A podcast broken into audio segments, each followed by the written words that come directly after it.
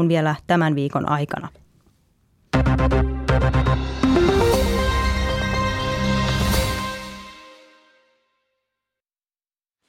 Ennen kesäsääiltaa luen liikennetiedotteen.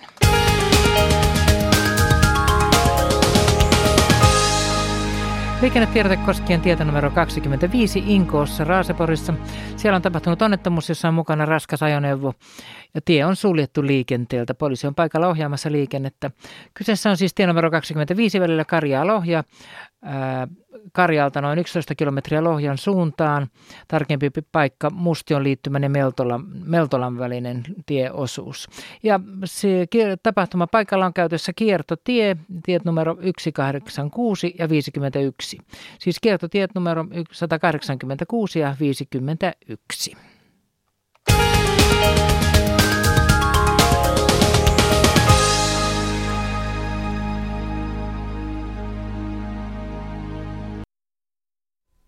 Oikein mukavaa iltapäivää tältä Radio Suomen kesäsääillasta ja leppoisia ilmoja itse kullekin säädölle ja myös tiernapojille. Juhannuksesta on juuri suoriuduttu joko säässä tai toisessa ja kesä puskee päälle ja hiostaa ainakin täällä Pasilassa vähän tyyliin kuin yleinen syyttäjä. Jossain muualla sitten taas sataa ja jossain tuulee ja kohta Lapissa tulee mahdollisesti myös räntää ja lunta. Mutta millaisia säitä naisten viikolla tai elokuun kuutamoilla yleensä nautitaan ja missä päin Suomea? Entä mistä tuntee trombin tai syöksyvirtauksen tai lisääntyvätkö sademäärät ilmaston muuttuessa? ja ennen kaikkea mitä on luvaksi, luvassa täksi kesäksi. Täällä Radio Suomen studiossa on arvovaltainen trio suoraan Ilmatieteen laitokselta. Ne vastaavat kuuntelijoiden kysymyksiin kiltisti ja puhelun hinnalla, ei suorastaan edullisesti. Paikalla on trio meteorologeja. Pauli Jokinen, sun tervetuloa ja terve. Terve, terve. Ja sun erikoisalue tässä on ajankohtaiset säät, ilmastonmuutoksen vaikutukset, ääriilmiöt, ilmastokeskuksen kansalaispuhelimet ja myrskybongaus. Mutta kerropa, mitä voisit sanoa säästä nyt heti, just nyt. Just nyt. No tuossa kun lähdin töistä. Ajankohtaista. Töissä suurin piirtein tunti sitten, niin sadekuuroja näytti olevan aika laajat tuolla etenkin lännessä ja sitten tuolla tulossa itse asiassa Vironkin puolella tässä saa nähdä, että tuleeko ne tänne Helsingin saakka vai kuistuuko tuossa matkalla. Ja seuraavana potilaana tai vastaajana Jari Tuovinen, terve. Terve. Ja onko tämän illan merisäätiedote sun käsialaa? Teet myös niitä maasäätiedotteiden lisäksi ja sääpäivystyksiä sääturvallisuuden lisäksi?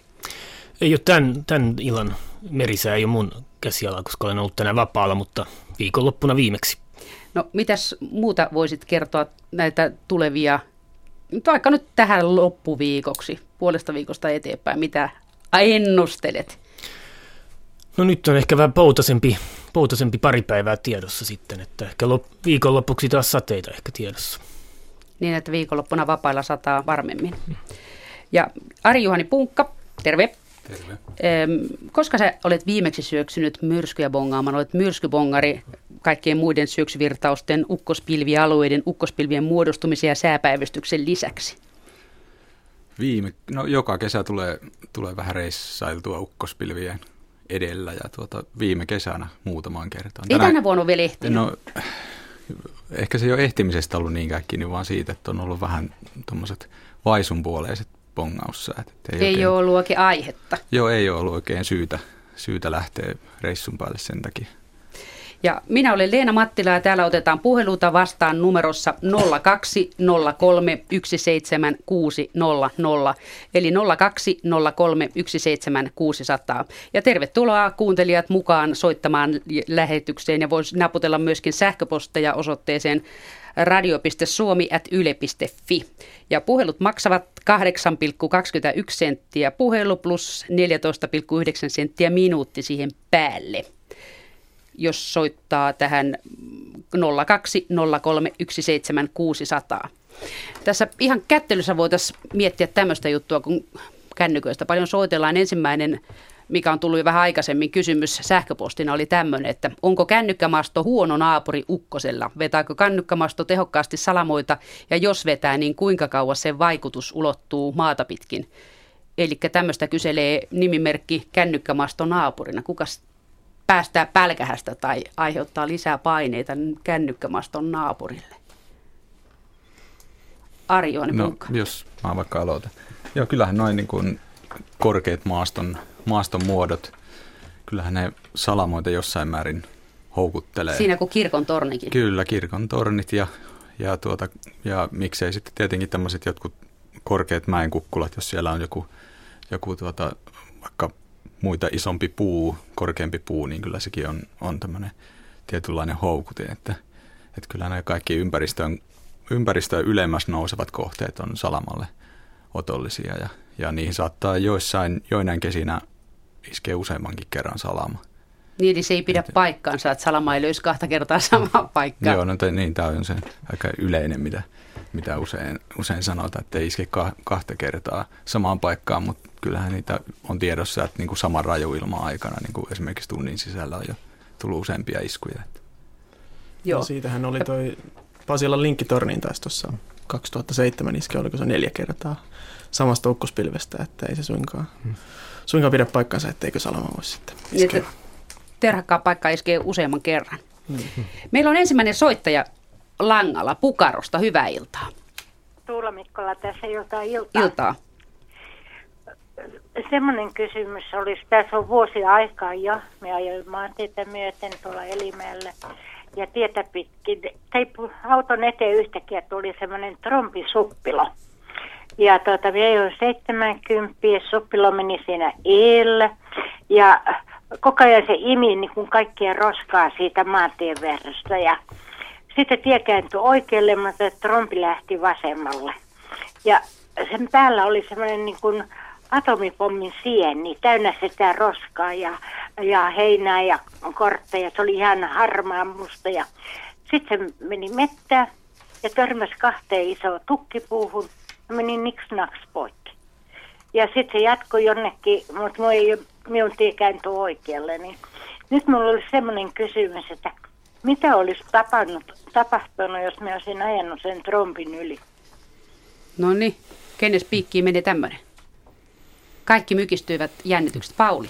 Joo, no mä voin aloittaa sitten tämän, tämän vuorostani. Eli, eli tosiaan se voi olla, olla sitten joko tämmöinen pölypyörä, joka syntyy yleensä keväisin, tai sitten ihan tämmöinen aito, aito trombi, joka on kytköksissä siihen yllä olevaan ukkospilveen. Eli Suomessa yleensä nämä trombit on kuitenkin sen verran heikkoja, että ne kyllä niin kuin puuta katkoja tällä lailla ja saattaa kyllä sitten, jos huono tuuri käy, niin jos siihen ajaa sitten ajaa siihen myräkkään mukaan, niin tota, kyllähän se trompi pystyy semmoisen auton, auton nostaa kyllä ilmaan, että Yhdysvalloissahan nämä kaikkein voimakkaammat trompit, niin nehän pystyy viskomaan ihan tämmöisiä isoja rekkojakin ilmaan, että, että tässä nyt vähän vaikea sanoa, että kuinka voimakas trompi siinä oli kyseessä, mutta no niin kuin teoriassa niin, niin ei semmoiseen suinkaan kannata auto laiskella, jos, jos vaan pystyy sitä välttämään.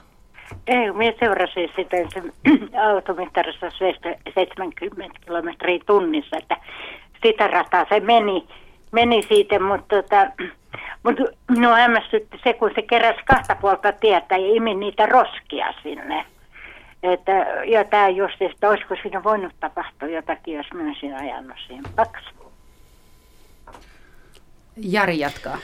Joo, tosiaan itse muistan tuosta vuosituhannen vaihteesta, eli silloin, silloin niinä kovina ukkoskesinä, niin tuossa taisi Mikkelissä olla semmoinen tilanne, että auto, oliko sitten trombi tai tämmöinen oikein kunnon puuskatuuli, niin nappas, nappas auton ja heitti ympäri sen, että, että tosiaan kyllä siinä tuulella voi hetkellisesti ja paikallisesti olla tosiaan niin kova voima, että se voi, voi pahimmassa tapauksessa jopa kääntää auton, auton ympäri, ämpäri. No luoja lykky, että en ajanut siellä. Niin, ettei liikaa tullut leikittyä sen kanssa. Niin, mutta minusta oli niin hauska seurata sitä ja katsoa, että miten nopeasti se meni siitä. Siitäkin saa tarpeeksi jännitystä. Joo. Ei tarvitse kolistella. Joo, minä seurasin sitä. Tästä tulee vielä kolmas vastaus jatko siihen. Ari Juhani Punkka. Niin, mä epäileisin, että niin kun jos voisi käyttää semmoista ilmaisua kuin joku tavanomainen tai keskimääräinen suomalainen trombi, niin, niin tuota, ehkä todennäköisempi tuota, ongelma, mikä siinä tulee, jos autolla ajaa, niin on se roska, joka lentää, niin se rikkoo sivuikkunat, jonka jälkeen se tuuli ja kaikki muu roska pääsee sisälle sinne autoon ja se saattaa niin kuin itse asiassa, sit, jos ajatellaan, että vammautuuko joku ihminen tilanteessa, niin tuo saattaa olla niin kuin todennäköisin vaihtoehto sille, että, että tulee jonkinlaisia vammoja. tuulilasihan on sellainen, että se vaan niin kuin säröytyy.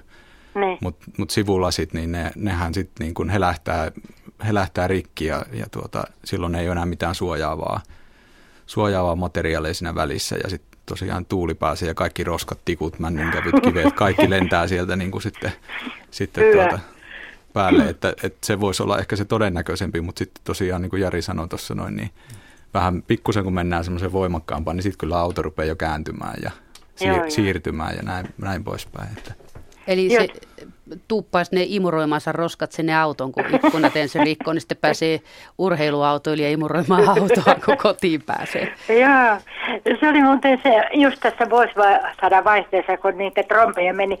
Mutta niitä meni pitkin tietä ja sitten kerrankin meni, mulla oli koirat pihalla vapaana ja tuli semmoinen pyörä siellä meni, niin koirat painu kaikki sinne koppiin. Niin se oli yhden koiran koppi, niin kolme ahtautui sinne, että samaa koppia. Että tuota, mutta se jatkoi vaan sitä tietä myöten, että ei se tullut sitten minnekään. Tämä osasi liikennesäädöttää. Juu, Viimeinen juu. tuttavuus. Joo. Pysy tiellä. niin pysy, justiis. Mutta kiitoksia. Kiitoksia teille mielenkiintoisesta kysymyksestä. Joo, ja teidän ohjelma on aivan mahtavaa, että mä Ei joka- sitä vielä tiedä, tämähän on vasta vartin mennyt. Ei, Älä kun vielä tämän, te, me tarkoitin tätä teemailtaa.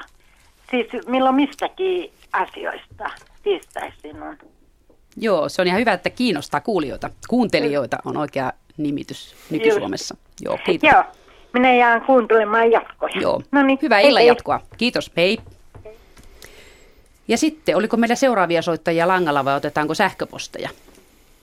Eli tuota, täällä olisi sähköpostikysymys tämmöinen kuin, kuin, kuin voisitteko ystävällisesti kertoa sen merkittävän eron suihku- ja syöksyvirtauksen välillä? Tämä on kyllä odottaa sähköpostivastausta, mutta se saa sen nyt tästä näin niin kuin suusanallisesti. Mitä eroa on suihku ja, mm, hetkinen, suihkuvirtauksella ja syöksyvirtauksella, vai onko se sama juttu? No ei se ole, Ari ky- ei, ei ole kyllä sama juttu. Tietenkin yhteistä siinä, jos nyt haetaan jotain yhtäläisyyksiä, niin yhteistä on se, että on kyse voimakkaasta ilmanvirtauksesta, voimakkaasta tuulesta ja semmoisesta tuulesta, joka kulkee aika suoraviivaisesti eteenpäin, mutta sitten esiintymiskorkeus on jotain ihan muuta, että suihkuvirtaus ei, ei Ai niin se on suoraan. tuo taivaan Niin se on tuulissa, korkealla, niin. Missä se- lenskarit lentelee. Joo, eli le- lentokoneeseen jos menee, niin saattaa joutua kokemaan suihkuvirtausten aiheuttamia ikäviä ilmiöitä Mitäs ne on? turbulenssin muodossa. Ilmakuoppia suomeksi. Joo, kyllä. Että ne saattaa olla todella rajuja, rajuja pahimmillaan. Mutta sitten taas syöksyvirtaus on ukkospilven aiheuttama tai kuuropilven aiheuttama ilmiö ja se esiintyy maanpinnan lähellä. Eli no, tuoreimmassa muistissa varmaan kesän 2010 rajuilmat ja silloin valtaosa vahingoista aiheutui syöksyvirtauksista. Eli se on ukkospilvestä alas, alas Eli se on se, mihin me täällä maa, maassa tepastellessa päädy, törmätään. Kyllä, joo. Selvä juttu. Seuraava soittaja on langalla ja soitto tulee Porvoon saaristosta. Hyvää iltaa. No iltaa, iltaa. Ja teillä oli kysyttävää säistä. Joo, semmoinen juttu, että onko sitten olemassa mitään tilastotietoa siitä, että kun oman havainnon mukaan täällä on niinku noin tuuliset päivät lisääntynyt, niinku, jos mä ajattelin, että mä olen syntynyt 50-luvun puolessa välissä, niin silloin oli, se voi olla tietenkin lapsuudenkin muistoja, että mun mielestä oli niinku rauhallisempaa silloin, mutta nyt tuulee niinku harva se päivä niin yli 10 metriä sekunnissa, niin onko siitä mitään tilastotietoa olemassa, että onko se oikeasti näin vai onko se vaan luulotauti? No sen tietää kertoa Pauli Jokinen. No Joo. niin. Kyllä tosiaan. Tuulia on, on paljon tutkittu erityisesti näitä voimakkaita tuulia ja niissä ei kyllä Suomen osalta mitään ainakaan merkittävää muutosta ole tässä viime vuosikymmenien aikana havaittu, että tuulella on vähän semmoinen, se tuppaa olemaan vähän semmoista syklistä, että joinakin vuosina tai vuosikymmeninä saattaa sitten tulla vähän enemmän ja sitten taas tulla vähän semmoisia rauhallisempia hetkiäkin, että esimerkiksi tuossa 90-luvun alu, alussa oli aika paljon myrskyjä ja, ja voimakasta tuuta noin yleisesti ottaa, että sitten se vähän menee tällä lailla, että Että tota, välillä saattaa olla sitten tuulisempaa sitten se viimeiset Joo. vuodet, kun on lähimuistissa, niin sitten saattaa jäädä semmoinen kuva, että, että nyt on selvästi tuulisempaa kuin silloin, silloin pienenä, pienenä vuosikymmenen sitten, mutta tota, mitään semmoista tosiaan merkittävää muutosta ei ole ainakaan tilastojen puolesta, puolesta havaittavissa. Okei, okay, okei. Okay. Niin, että tähän on tyytyminen lapsuusmuistot on kaunistuneita vuosien varrella. No jotain tällaista varmaan on tapahtunut sitten, että kun mulla on vaan semmoinen muistikuva, että kun aikoinaan liitu, liikuttiin soutupaatilla, kun ei ollut erämoottoreita eikä mitään, niin aina päästiin jotenkin liikkeelle, mutta nyt tuntuu, että Juman kautta koko ajan tulee joku 15 metriä sekunnissa, paitsi tänään. Mutta se oli silloin se nuoruuden ne. vimma, että sitä soudetaan vaikka läpi harmaan kiven. Ehkä se vaikutti siinä sitten silloin no, se takavuosina. jo. Leikittiin tarttaria. Ja niin, sehän menee se samaan pakettiin. Sitten soudetaan niin kuin, vaikka mihin, missä tuulessa. Joo, kyllä. Mm. Mutta tota, että semmoista ei ole sitten, ei ole semmoista tulosta olemassa, että olisi niin osoitettavissa, että olisi jotenkin muuttunut, muuttuneet nämä ilmavirtaukset – kun kauheasti puhutaan tuosta ilma, ilmastonmuutoksesta, että voisi olla, niin kuin siitä aiheutuu sillä, että kesät kylmenee ja talvet lämpenee. Mutta Kuinka käy, mitä herrat täällä meteorologit on mieltä asiasta? No niin, kuunnellaanpa. Joo, kiitoksia soitosta.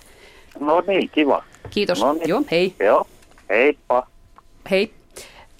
Jari viittasi, kun Jari Tuominen vastaa. Joo. Mitä ilmastonmuutos tässä, tähän sanoo? No tosiaan, no, matalapainet-toiminta todennäköisesti tulee jatkossa lisääntymään, eli, eli tropiikin ja meidän pohjoisten leveysasteiden välinen lämpötilaero erot on kuitenkin talvis- tai kesäaikaa varsinkin melko suuri, niin se lisää sitä matalapainetoimintaa täällä Suomen leveyspiireillä.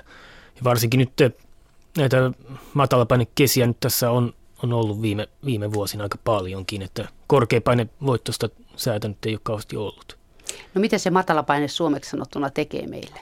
No se tekee niin tuulia juurikin, että, että merialueella silloin tuulee aika useam, useammankin päivän niin kerrallaan, että, että korkeapaineen alla sitten voisi olla varsinkin heikko tuulista, mitä tämä edellinen soittaja juuri kuvasi. Niin ne lapsuuden korkeapaineiset kesät. Kyllä. Ari Juhani Punkka jatkaa.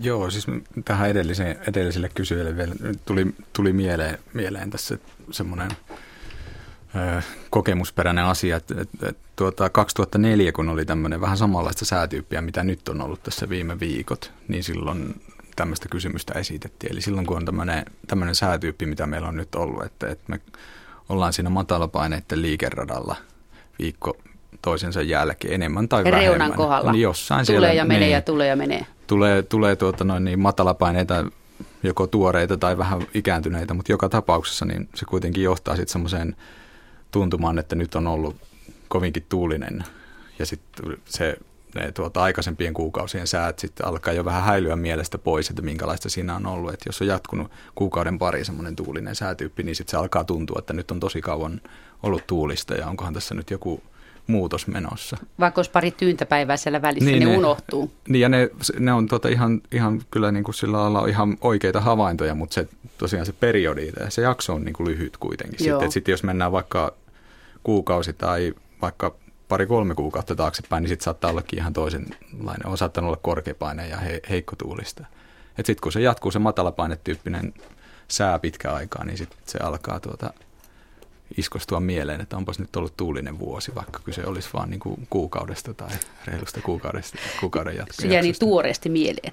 Täällä radiostudion, Radio Suomen studion numero on 0203 17600, eli 0203176 ja 600. Ja täällä on asiantuntijoita vastaamassa säähän liittyviin kysymyksiin. Täällä on meteorologia Pauli Jokinen, Jari Tuovinen ja Ari Juhani Punkka Ilmatieteen laitokselta. Ja tämä on paljon halvempaa soittaa tänne kuin sinne Ilmatieteen laitoksen neuvontapuhelun. Tämä on tämmöinen antimainos tänne väliin. Nämä istuu sielläkin välillä ihan rahaa vastaan vastaamassa puheluihin. Eli tuota, otetaan taas sähköpostikysymyksiä. Eli tuota, tässä olisi tämmöinenkin, että Tampereelta kysymys, että minkä takia Tampereella ukkoset kiertää aina Pyhäjärven, mutta Näsijärvestä ne ei niin välitä? No mikä, mitä varten ne sorsii sitä Pyhäjärveä? Kuka sen tietää? Onko tästä kukaan Tampereelta kotosi? Tai siellä liikkunut? No, tämä on yksi yleisimpiä kysymyksiä varmaan, mitä, tai, tai yleisimpiä huomioita. Mä tiivistäisin vastauksen sille, että on paljon, erittäin paljon lähestyviä ukkosia, mutta hyvin vähän suoraan kohti tulevia ukkosia. Tuo oikeastaan vastaus siihen. Ukkoset ei kierrä mitään, ne ei tee semmoisia niin kuin mitään le- satunnaisia suunnanmuutoksia. Niiden liikeradat saattaa olla niin kuin ka- loivasti kaartuvia, mutta usein ne menee aika lailla sillä lailla niin kuin joko suoraan tai, tai nimenomaan sille kaartua. Että niin kuin se pukaron pyöri, että se kaartoi siitä tiehaarasta, että niin, se ei ruvennut sitä aika, autoa kiertämään. Joo, joo että ei, tietenkin on sitten jotain, jotain tilanteita, niin kuin alkukesällä voi olla, jos on hyvin semmoinen semmoisia hidasliikkeisiä ukkospilviä, niin kyllä ne silloin ihan oikeasti ne, voisi sanoa lainausmerkeissä, väit, välttelee kylmiä vesistöalueita. että se kylmä vesipinta on epäsuotuisa ukkosten syntymiselle, mutta, mutta jos sitten katsotaan, että miten, jos ukkospilvillä on yhtään enemmän liikennopeutta, niin jos katsotaan, miten ne etenee, niin ei ne tee semmoisia satunnaisia koukkauksia minkä, minkä alueen ympäri. Että monesti siinä on sitten kyse vain siitä, että, että ukkonen havaitsijasta näyttää tulevan kohti, mutta se onkin alun perinkin ohittavalla reitillä. Eli se tietyn aikaa se lähestyy, sitten se saavuttaa, on, menee ohi ja saavuttaa jossain vaiheessa niin kuin lähimmän pisteensä siihen havaitsija ja sen jälkeen alkaa etääntyä. Ja siinä on jo sitten ihan valmiina semmoinen vaikutelma, että nyt ukkonen kiersi tämän alueen, vaikka se ei alun perinkään ollut tulossa päälle. Käykö siinä muuten joskus niin, että sitä kertakaikkiaan loppuu puhti siitä ukkosesta ennen kuin se ehtii sinne paikan päälle? Joo, että voisin, jäähtyy joo. ja Kyllä siinä voi niin kuin ilmapallo. Mutta sitten voi käydä toisinpäinkin. Että se tuota, ensin kuulee vaan satunnaisia jyrähdyksiä lähestyä ja sitten se jyrähtely alkaa voimistua. No se saattaa johtua siitä, että se lähestyy, mutta myös siitä, että se voimistuu. Että se ottaa jostain lämpöä lisää, eli energiaa. Niin, siinä tapahtuu, tapahtuu jotain, mikä sit suosii salamoinnin lisääntymistä. Täällä oli muuten yksi internet-kysymys seuraava nimenomaan samasta aiheesta. Minkälaiset sääolot ovat ihanteelliset ukkosille? Toisia ne osoittelette. Mm-hmm. Eli se oli niin kuin Pauli vastaa sitten Joo. Jokisen Pauli. Eli ukkosista on kyse ja minkälaiset olosuhteet on niille hyviä. No oikeastaan se voisi kiteyttää siis tämmöiseen ukkosreseptiin, eli kolme tekijää Miten keitämme ukkoset? Niin, mitä, mitä tarvii laittaa kattilaan, että saadaan ukkonen aikaiseksi. Niin ensimmäinen tekijä on oikeastaan tämmöinen, että tarvitaan tarpeeksi kosteutta täällä ilmakehän alemmissa osissa. Että tavallaan se on se, mikä sitten näkyy, näkyy siinä ukkospilvenä, kun se lähtee sitten kohamaan tuonne ylöspäin. Että kosteutta tarvitaan täällä maanpinnan läheisissä ilmakerroksissa. Se on se ykkönen. Kakkonen on, että tarvitaan tämmöinen tarpeeksi suuri lämpötilaero niin kuin alempien ilmakerrosten ja vähän ylempien ilmakerrosten välillä. Eli toisin sanoen lämpötilan tulee, tulee laskea sitten ylöspäin mentäessä tarpeeksi, että sitten tämmöiset ukkospilvet pääsee siinä kohoamaan. Ja sitten kolmas tekijä on, että vaaditaan jokin tekijä, joka, joka käynnistää sitten se tämmöisen niin kuin ukkospilviprosessin, eli joku vaikka säärintama tai merituulisolu tai joku vähän, vähän suurempi mäki tai, tai vuoristo, että se antaa sille sen alkusysäyksen, että nämä kolme tekijää vaaditaan, että ukkosia pystyy ylipäätään syntymään. No, että siis siinä voisi olla sekä kosteutta tarpeeksi että lämpötilaero tarpeeksi, mutta jos se on laukasia, niin se vaan sitten seilailee siellä taivaan tuulissa, odottaa laukaisemistaan. Silloin oikeastaan voi olla hyvinkin ihan niin kuin kirkas sää, aurinko paistaa, mutta siellä on erittäin paljon sitä energiaa, mutta se ei vaan pääse niin kuin mitenkään toteutumaan se energia, mikä siellä ilmakehässä on. Et esimerkiksi silloin 2010 taisi olla, oliko se nyt sylvinpäivä silloin elokuussa, niin tota, silloin Itä-Suomessakin oli erittäin paljon tavallaan ukkosille tämmöistä potentiaalista hyvää energiaa saatavilla, mutta mikään ei siellä päässyt tavallaan sitten käynnistämään sitä ukkosprosessia, niin siellä sitten aurinkopaistoja oli ihan lämmintä säätä ja, ja tota, sitten taas vähän, vähän lännemmäksi, niin siellä sitten oli säärintama ja siellä sitten siellä ukkoset pyyhäsi, joo. Seuraava soittaja on Puumalasta. Hyvää iltaa. No hyvää iltaa. Ilta. Kariniemi täällä Puumalasta. Teillä on muuten varmaan radio siinä auki jossain, kun tulee tämmöistä on, kiertoa. Kiinni, Laitetaanpa sitä his, hiljaisemmalle. No pannaan hiljaisemmalle. Niin ei korvat soi niin pahasti. Ja täällä mökillä, kun ei muuta ole kuin radio. Niin Se on hyvää seuraa. Joo. No tämmöinen asia mulla oli, kun minä olen ihmetellyt tässä pitkän aikaa, kun minä haen lainapeittoa peitteen ja tuota kuivatin puita sen alle ja sitten kun ne puut oli kuivia, niin levitin sen nurmikolle peitteen kuivamaan. Mm.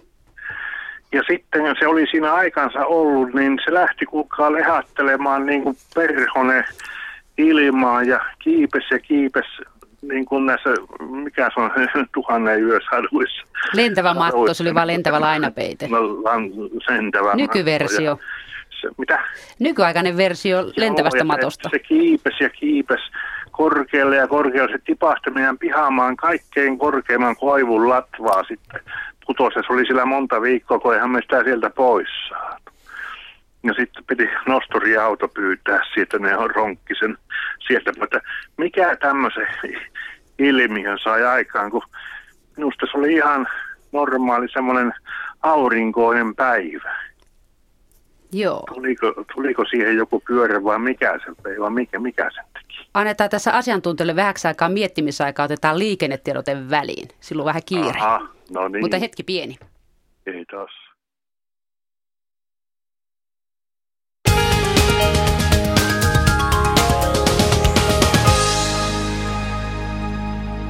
Liikennetiedote menee tiellä numero 63 Evijärvelle. Siellä on tapahtunut onnettomuus, jossa raskas ajoneuvo on kaatunut tielle. Kyseessä on siis tie numero 63 Kauhava Ylivieska tie Evijärvellä. Kauhavalta on noin 41 kilometriä Ylivieskan suuntaan välillä Evijärvi, Sauna, Aho. Siellä on siis tapahtunut onnettomuus, jossa raskas ajoneuvo on kaatunut tielle ja yksi ajokaista on suljettu liikenteeltä.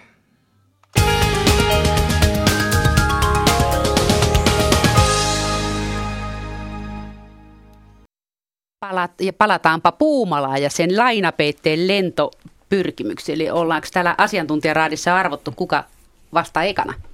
No niin. No niin. Olisikohan Jari Tuovinen, joka kertoo nyt totuuden no, siitä lentävästä lainapeitteestä? Totuuden ja totuuden, mutta no ensimmäisenä tulee mieleen kyllä tämmöinen, tämmöinen tota, jos on ollut kerran aurinkoinen päivä ja siinä on tosiaan aurinko lämmittänyt maata voimakkaasti, niin on puhaltanut tämmöinen muutaman minuutin kestävä semmoinen tuulen puuska sieltä, oliko se järven rannalta vai, vai kuinka lähellä järveä siinä oli? No, no siinä on järveen noin kilometrimatkaa, että siellä ei ollut järven rannalla, ei ollut. Just. Joka tapauksessa siinä on varmasti, varmasti jonkinnäköinen tämmöinen kanava päässyt, päässyt kehittymään, mistä tämä, tämä tuuli on tullut, ja sitten tämmöisen lainapeitteellä on valtavan iso pinta-ala.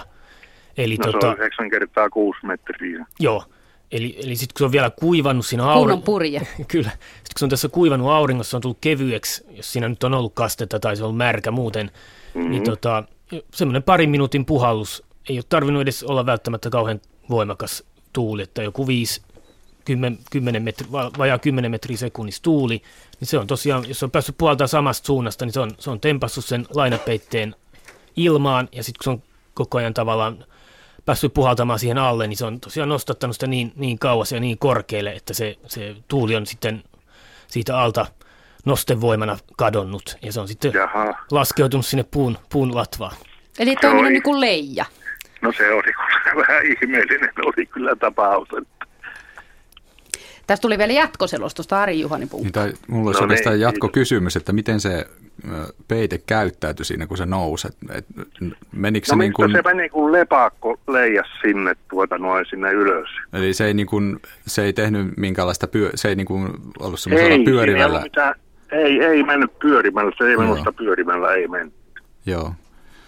Kun joskus voi olla, voi olla myös kyseessä tämmöisessä ehkä semmoinen miten se nyt sanoisi, pölypyörteen esiaste tai joku tämmöinen mm. löyhä ilmapyöri, ei varsinaista pölypyörettä.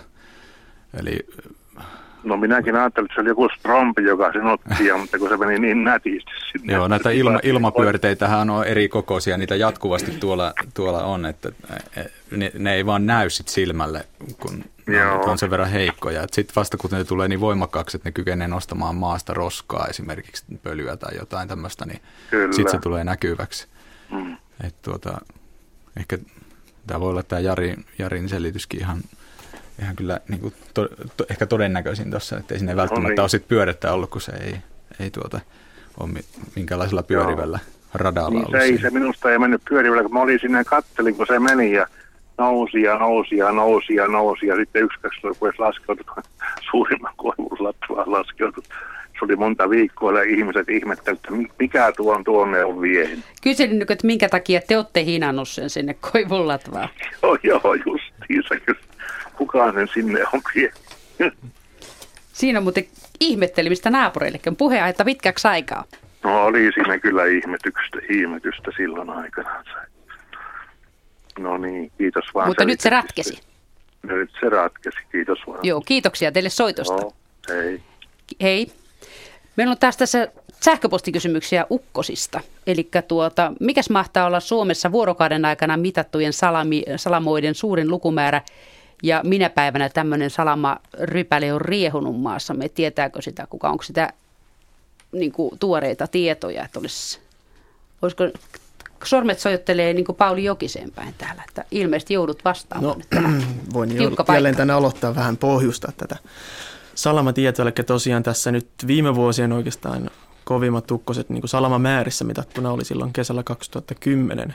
Silloinhan muun muassa silloin Sylvin päivänä päästiin tosiaan yli 20 000 maasalaman määrän sitten Suomessa, mutta tosiaan sitten jos mennään vuosikymmeniä taaksepäin, niin kyllähän siellä varmaan kovempia kiukkospäiviä löytyy, mutta sitten tosiaan silloin ei tämmöisiä, tämmöisiä kovin tarkkoja salamapaikantamia vielä ollut Suomessa, että oli tämmöisiä salamalaskijoita, että kyllä niistäkin saadaan jonkinlaista osvittaa siitä, että kuinka, kuinka paljon sitten vuorokaudessa Suomessa sitten on saattanut olla näitä salamoita, mutta onko onko Ari Juhanella jotain tarkempaa? Musta niin mä muistaisin, että kesä 88 näkyy siis aika isona piikkinä Salaman tilastossa, että siellä on noin 40 000 maasalaman päivä. Mitä tai... ihmeellistä silloin oli ilmassa, kun niin hirveästi jytisi? Äh, joo, nyt ei, ei kyllä omaa niin kuin, ennustuskokemus ei kyllä riitä. Et ollut Olin silloin meteorologina koulu, vielä. koulupoika siinä vaiheessa, että ei ole jäänyt, se oli, oliko se kesäkuun loppu 88, mikä, mikä siellä tilastossa on, että, että tuota, se on aika vielä, se on melkein niin kuin tuplamäärä tähän, tähän tuota 2010 tilanteeseen, että noissa tuommoisessa kun oikein, oikein paljon maasalamota, niin si, siinä alkaa jo niin kuin Suomen koko jo vähän rajoittaa sitä, että tavallaan Suomi alkaa olla jo pelikenttänä ukkosille ja salamoille niin, kuin niin pieniä, että siellä mitä ene, vaikka koko Suomessa olisi, olisi tuota runsaasti energiaa käytössä siitä, mistä Pauli tuossa jo puhui. Osa lyö rajan yli tai mereen. Niin, niin siellä jo menee, sit, kun tämmöinen 10-20 000 salaman määrä tulee täyteen, niin siellä on ollut jo valtava määrä ukkospilviä syömässä sitä, vähentämässä sitä energiaa ja sitten se, että saataisiin vielä lisää, niin kyllä se vaatii aika erityiset olosuhteet, että, että sitten tavallaan jos jonain päivänä, jolloin on ollut Suomessa vaikka parikymmentä tuhatta maasalamaa, niin sitten jos kurkataan vielä Baltia ja Venäjälle, sieltä saadaan vielä lisää, saadaan se koko... Mitkä on meikäläistä pilvistä kämähtänyt vaan vähän vinoa. Niin, no joo, ne on tavallaan menne, ne on sitten ollut niin kuin e-, ennen meille tai meille saapumista tai sitten me, meiltä poistumisen jälkeen. Että kyllähän sieltä varmaan tulee monessa, monena päivänä toinen mokoma lisää vielä, että niin kuin niitä on sitten kymmeniä tuhansia vielä Suomen rajojen ulkopuolella. Niin, koska ne ei valtion rajoja noudata ne Joo, myrskyt. Ei oikein. Mm. Jos, jotta laittaa vielä vähän niin kuin perspektiiviä kohdille, niin justiinsa tämä, jos katsotaan niin kuin tätä kesää tähän mennessä, niin tämähän on ollut niin kuin salamoiden määrässä aika, aika heikkoa kyllä. Että jos katsotaan nyt toukokuuta ja kesäkuuta, niin Suomessa on paikannettu vasta tuommoinen 7500 salamaa. Kun Onko se epänormaalin että, vähän? No kyllä se aika vähän on, että kyllä heikompiakin, jos nyt voi näin ajatella, niin heikompiakin ukkoskauden avauksia kyllä löytyy, mutta tässä nyt, kun viime vuosina on ollut vähän tämmöisiä aktiivisempiakin kausia, niin kyllä tämä tuntuu etenkin nämä myrskypongarin mielestä vähän, niin, vähän että... kyllä huonota aloitukselta, mutta tosiaan, että jos ajatellaan, että tähän mennessä on tuommoinen 7500 niin kuin koko kesänä ollut, niin joskus on tosiaan 40 000 sitten yhden vuorokauden aikana. Nyt niin ollaan jäljessä määrä. sun tavoitteistasi. Vähän on jo, mutta lomat on vielä tuloilla. niin, että pääsee bongailemaan myrskyjä. niin. Eli tänne äh, Radio Suomen sääiltaan puhelinnumero 0203 17600 ja meillä on puhelu Parasjoelta. Hyvää iltapäivää. Joo, morjesta. Morjes. tässä semmoista asiaa sen kysynyt, kun vaikka nyt sisävesien äärellä olenkin, mutta tuota, tuosta perisäästä, että, että, että kun puhutaan merkitsevästä aallon korkeudesta, kun merisäässä annetaan varoitus, niin mitataanko se nyt sitten ikään kuin aallon pohjasta aallon harjalle vai siitä niin sanotusta tyynestä vedestä, että onko kahden ja puolen metrin aallon korkeus, niin onko se todellisuudessa niin kuin viisi metriä vai? Tämän... oikein. En ole saanut vastausta mistään siihen. Täällä on yksi merisäälaatija paikalla, mm. Jari Tuovinen. Mitä tuohon sanot? No joo, eli tosiaan merisäässä me tosiaan näitä tuulia lähinnä ennustelemme siellä ja, ja tota, kesäaikaa nyt on näitä uusia, uusia huomautuksia, eli, eli tota, näistä kahden ja puolen ja neljän metrin ylittävistä aalloista, mutta tosiaan merkitsevä aallonkorkeus on, on tota, se on keskimääräinen aalto, mitä siellä esiintyy. Eli, eli siellä siis ensinnäkin siellä, jos, jos merkitsevä aallonkorkeus on 2,5 metriä, niin yleensä mm. yksittäiset korkeat aallot ovat helposti 3,5 metrisiä.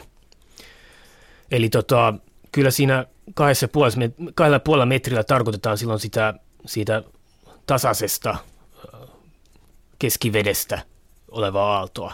Niin, eli Keskimääräistä on, aaltoa. Se on ylös ja ala, alaspäin, eli se voi olla noin viisi metriä olla. No. Sitten saadaan aallon pohjasta on harjalla. Niin.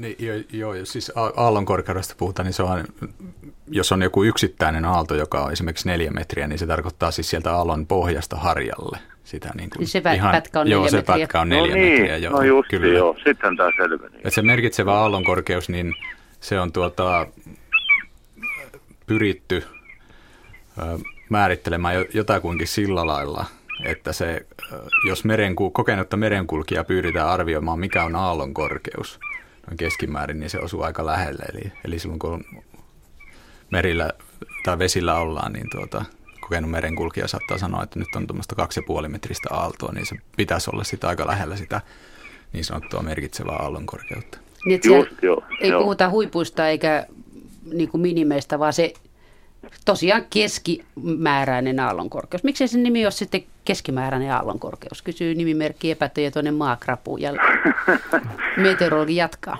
Jaa, nyt pitäisi ei ole ehkä, tämä ei ole ihan, meteoro, ei ole ihan meteorologi ominta tonttia tämä, mm. tämä tuota, aihepiiri. Mutta tuota. No, mutta tämä arviointi tuli nyt silleen selväksi. Niin, että tiedät, että koska kärsii mennä vesille, minkäkin kokoisella paatilla? No, kyllä mä ehkä sen tiedän. No se on hyvä. Joo. Joo. Kiitoksia paljon. Kiitoksia soitosta. Hei. Hei. Ja sitten otetaanko taas sähköposteja? Eli tuota niin, että täällä on taas näitä pilvien hajoamisiin tai siis mahdollisesti niin liittyviä juttuja. Monesti on käynyt niin, että ukkosrintama on ollut Viron ja Venäjän puolella, mutta kun se kohtaa Suomenlahden tai Laatokan, niin se lainausmerkeissä kuolee. Miksi ukkoset kuolevat Suomenlahden tai Laatokan kohdalla? No miksipä ne, hävi, mihin ne häviää? Joo, no tässä on tosiaan samasta jutusta kyse, mistä Ari Juhani puhuu aiemmin, eli tämmöiset tämmöiset ukkoset, jotka saa sen energiansa tästä läheltä, olisi sitten vesi tai maanpinta, niin tota, jos ne kohtaa tämmöisen etenkin alkukesällä kylmän meren, niin yleensä ne siinä sitten menettää sitä energiaa ja alkaa heiketä. Jäähtyvät raukat. Vähän joo, niin kuin jäähtyy, että sitten alkaa salamointi hiipumaan ja sitten rannikolle Suomen puolelle tulee sitten tai Suomen puolelle tulee ylipäätään sitten ehkä semmoista vähän heikompaa ukkosta, että se saattaa sitten myöhemmin, myöhemmin maa-alueella sitten uudelleen aktivoitua, mutta siinä meren yllä se saattaa sitten tilapäisesti ainakin heiketä, että sitten taas loppukesästä, kun meri on, meri on kuitenkin suhteellisen lämmin, niin silloin sitten saattaa olla tilanne päinvastoin, että ne ukkoset painottuukin tuonne merialueiden ylle ja sitten ehkä maa-alueella on viileämpää, että silloin taas tilanne on sitten ihan päinvastainen niin, että se jäähtyy piloille, hyvä ukkonen, kun se tulee kylmän veden päälle. Harmi paikka. Seuraava soittaja on Kuhmosta, hyvää iltaa. Täällä Hirusen kertoo iltapäivää. Iltapäivää. Joo, olisin kysynyt vaan tuommoista monta vuotta. Olen jo äh, yrittänyt, mutta nyt pääsin. 2005 tapahtui semmoinen juttu 13.5.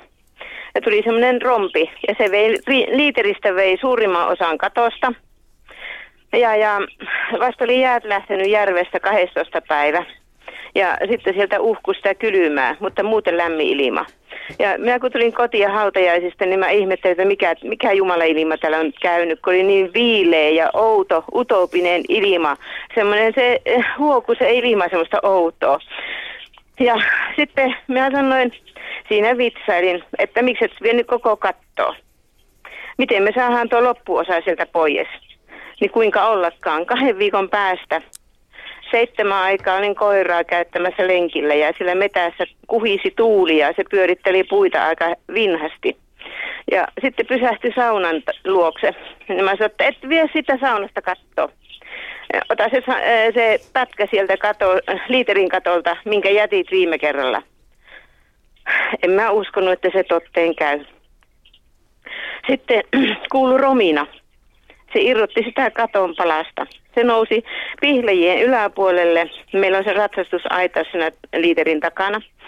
Ja, ja nousi sinne semmoisena niin kuin lettuna ylös ilmaan korkealle.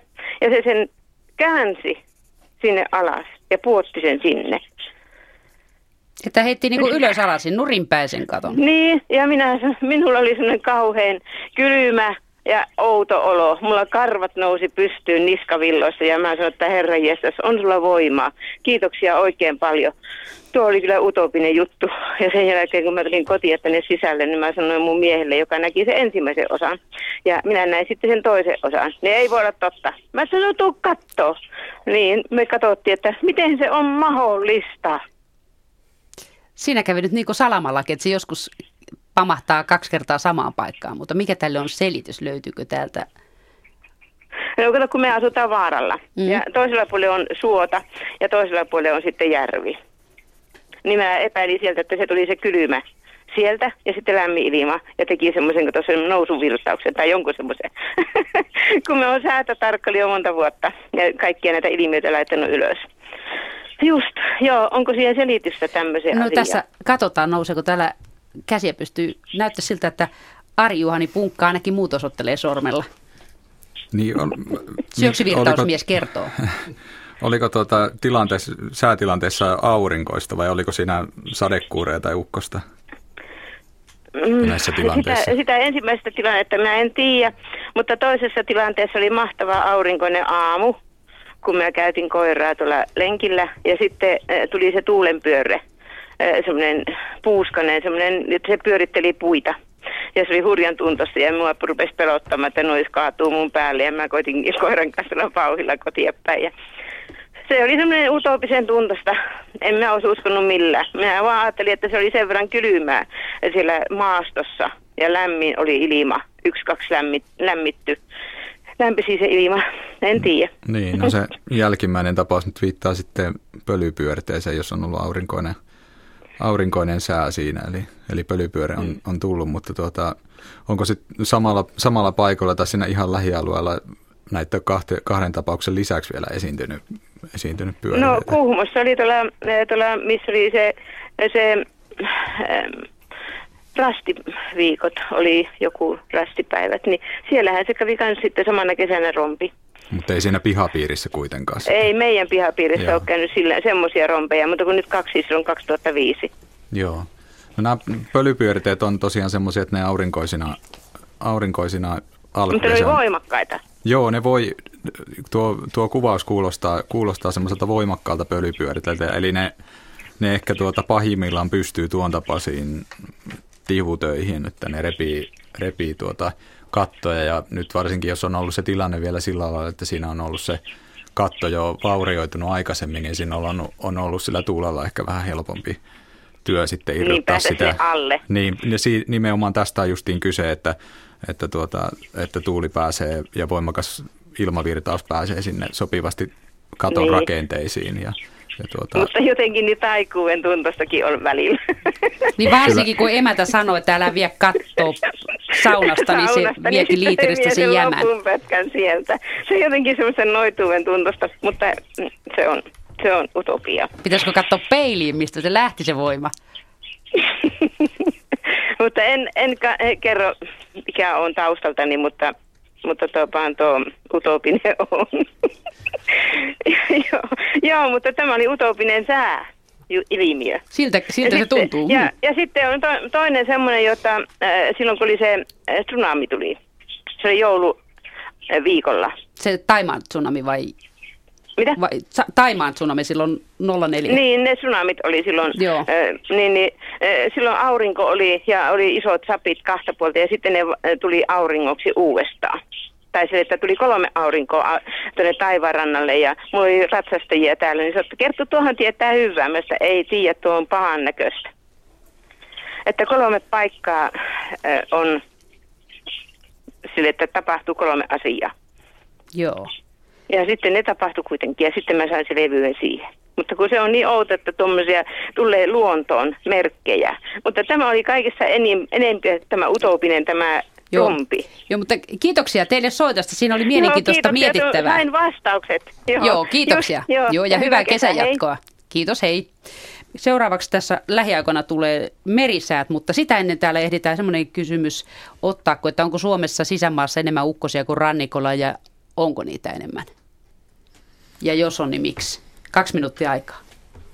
No yritetään ahda, ahdata vaikka kertoo. minuuttiin tässä. Mm. Eli tosiaan kyllähän etenkin tässä alkukesästä, niin kyllä ne ukkoset painottuu tuonne sisämaan puolelle.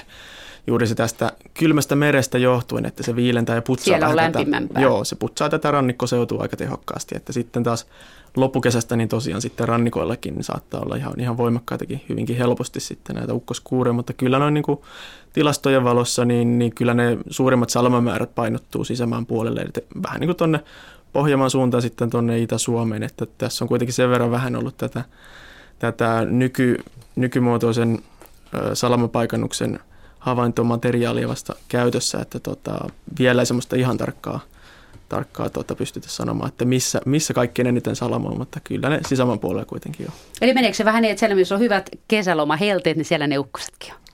Siellä ne tuppaa olemaan jo, että jos menee sinne sisämaan, sisämaalle mökkeilemään johonkin järvenrantaan, niin siellä kyllä niitä ukkosia, ukkosia piisaa. Eli kolikossa on siinäkin kohtaa kaksi puolta. Mm, että kannattaa lomalla alkukesästä rannikon tuntumassa, jos vähän haluaa viileessä. olla vähän sitten. Niin, no se on se lämpötilapuoli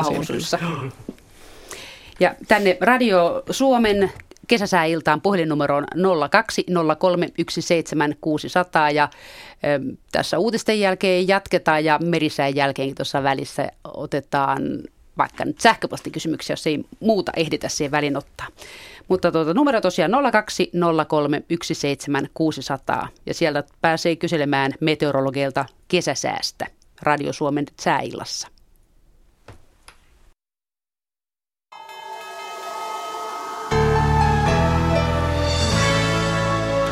Säätiedotus merenkulkijoille alkaa kovan tuulen varoituksella. Merenkurkku ja perämeri pohjoistuulta 14 metriä sekunnissa. Pohjois-Itämeren itäosa, saaristomeri ja Selkämeren eteläosa luoteistuulta 14 metriä sekunnissa. Huomautus veneilijöille, suomalainen länsiosa, länsituulta 12 metriä sekunnissa. Pohjois-Itämeren länsiosa, Ahvenanmeri ja Selkämeren pohjoisosa, pohjoisen ja luoteen välistä tuulta 12 metriä sekunnissa. Matalapaine liikkuu Suomen eteläpuolitse kohti koillista. Odotettavissa huomisiltaan asti Suomenlahti, idän puolesta tuulta 5-8 metriä sekunnissa, yöllä pohjoisen puolesta tuulta 2-6 metriä sekunnissa. Aamusta alkaen voimistuvaa lännen puolesta tuulta, iltapäivällä 6-10 metriä sekunnissa, länsiosassa ylimmillään 12 metriä sekunnissa. Sadekuuroja paikoin ukkosta, muuten enimmäkseen hyvä näkyvyys. Pohjois-Itämeri, Ahvenanmeri, Saaristomeri ja Selkämeri. Pohjoisen puolesta tuulta 3-7 metriä sekunnissa. Yöstä alkaen voimistuvaa pohjoisen ja luoteen välistä tuulta. Aamupäivällä 7-12 metriä sekunnissa. Iltapäivällä Pohjois-Itämeren itäosassa, Saaristomerellä ja Selkämeren eteläosassa ylimmillään 14 metriä sekunnissa. Sadekuuroja paikoin utua. Merenkurkku ja perämeri, pohjoisen puolesta tuulta 3-7 metriä sekunnissa. Yöllä tuuli voimistuu huomisaamuna 10-14 metriin sekunnissa. Ajoittain sadetta, paikoin utua. Ja Saimaa, suunnaltaan vaihtelevaa tuulta 0-4 metriin sekunnissa. Huomenna iltapäivällä lännen ja luoteen välistä tuulta 2-6 metriä sekunnissa. Sadekuuroja, huomenna paikoin ukkosta ja odotettavissa kesko, keskiviikkoillasta torstai-iltaan Suomenlahti, Pohjois-Itämeri, Ahvenanmeri, Saaristomeri ja Selkämeri, heikkenevää pohjoisen ja lännen välistä tuulta aluksi alle 14 metriä sekunnissa, päivällä alle 10 metriä sekunnissa. kurkku ja perämeri, heikkenevää pohjoisen puolesta tuulta, aluksi kovan tuulen todennäköisyys 30 prosenttia, päivällä todennäköisemmin heikkoa tuulta. Ja säät rannikkoasemilla tänään kello 18, Haapasaari 17 astetta, itätuulta 3 metriä sekunnissa, pilvistä näkyvyys 40 kilometriä. Kotka Rankki 16, itä 5, Orrengrund 14, Koillinen 4. Emäsalo 17, Itäkoillinen 4. Kalbodagrund 13, Itäkaakko 5. Eestiluoto, Itätuulta 4 metriä sekunnissa. Harmaja 14, Itä 5, Selkeää 35. Mäkiluoto 13, Kaakko 3. Bokashär 13, Eteläkaakko 2, melkein Selkeää 30. Jussarö 13, Itä 8, Vesikuuroja 7. Hanko Tuliniemi 13, Itä 5. Russarö 14, Itä 7. Veenö 16, Länsiluode 2. Yttö 16, pohjoinen 3, puolipilvistä näkyvyyttä 40 kilometriä. Bookshare-tiedot puuttuvat. Ristna 16 astetta tuuli pohjoiskoillisista 2 metriä sekunnissa, puolipilvistä ja näkyvyys 35 kilometriä. Gotska Sandön 14, poh- pohjoinen 4, 28. Rajakari 14, itä 2. Fagerholm 13, pohjoinen 3. Kumlinge 15, pohjoisluode 5, selkeää 35. Nyham 14, pohjoisluode 3, vesikuuroja 35. Märket 11, pohjoisluode 5. Isokari 15, pohjoisluode 6, selkeää 30. Kylmäpihlaja 15, luode 6, selkeää 29. Tahkoluoto 15, pohjoisluode 5, selkeää 35. Kristinakaupunki Karhusaari tiedot puuttuvat. Bredshäret 14 astetta pohjoiskoillisesta tuulee 4 metriä sekunnissa, Strömmingsbodan 15 pohjoinen 2, Valassaaret 13 pohjoinen 2, Kallan 11 pohjoiskoillinen 4, Tankkar 13 pohjoiskoillinen 1, pilvistä näkyvyyttä 7 kilometriä. Ulkokalla 13 pohjoinen 4, Nahkiainen 13 pohjoinen 6, Raahe 14 pohjoinen 7, heikkoa vesisadetta 14 kilometriä näkyvyyttä. Oulu Vihreäsaari 15 pohjoinen 5, vesikuuroja 20.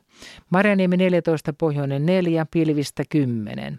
Kemi 1 15 pohjoisluode 3 ja ajos 16 astetta ja länsituulta 1 metri sekunnissa pilvistä ja näkyvyyttä 30 kilometriä. Ja meriveden korkeudet tänään kello 17. Kemi ja Oulu plus 4 senttimetriä, Raahe miinus anteeksi, miinus, siis Kemi ja Oulu miinus 4 senttimetriä, Raahe miinus 3, Pietarsaari miinus 1, niin ikään Vaasa, Kaskinen plus 1, Mäntyluoto plus 0, Rauma plus 2, Turku plus 1, Föglö plus 0, Hanko miinus 3, Helsinki miinus 10, Hamina miinus 15. Ja Aallokon korkeus tänään kello 16 pohjoisella Itämerellä oli 1,1 metriä.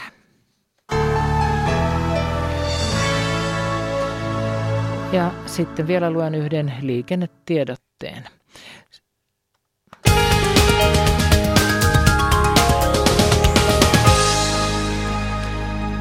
Liikennetiedote kertoo erikoiskuljetuksesta Varsinais-Suomessa, jonka vuoksi liikenne pysäytetään ajoittain.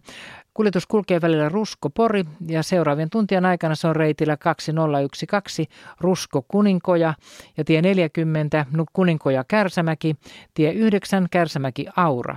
Poliisi ohjaa liikennettä ja erikoiskuljetuksen leveys on 10, 10 metriä 70 senttiä. Siis kuljetus, erikoiskuljetus Varsinais-Suomessa välillä Rusko-Pori. Ja sitten vielä toinen, toinen liikennetiedote, se kertoo, että tilanne on ohi tuolla Inkoossa, Raaseporissa. Onnettomuuspaikan raivaustyö on ohi ja liikenne sujuu jälleen normaalisti.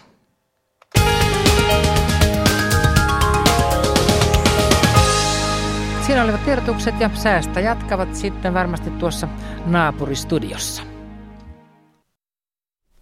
Joo, säästä jatketaan ja mennään pikkusen pakkia niihin kolmeen aurinkoon, mitä se edellinen soittaja Kuhmosta oli nähnyt silloin joulu, joulun tienoilla. Niin mitäs ne kolme aurinkoa sitten voisi olla?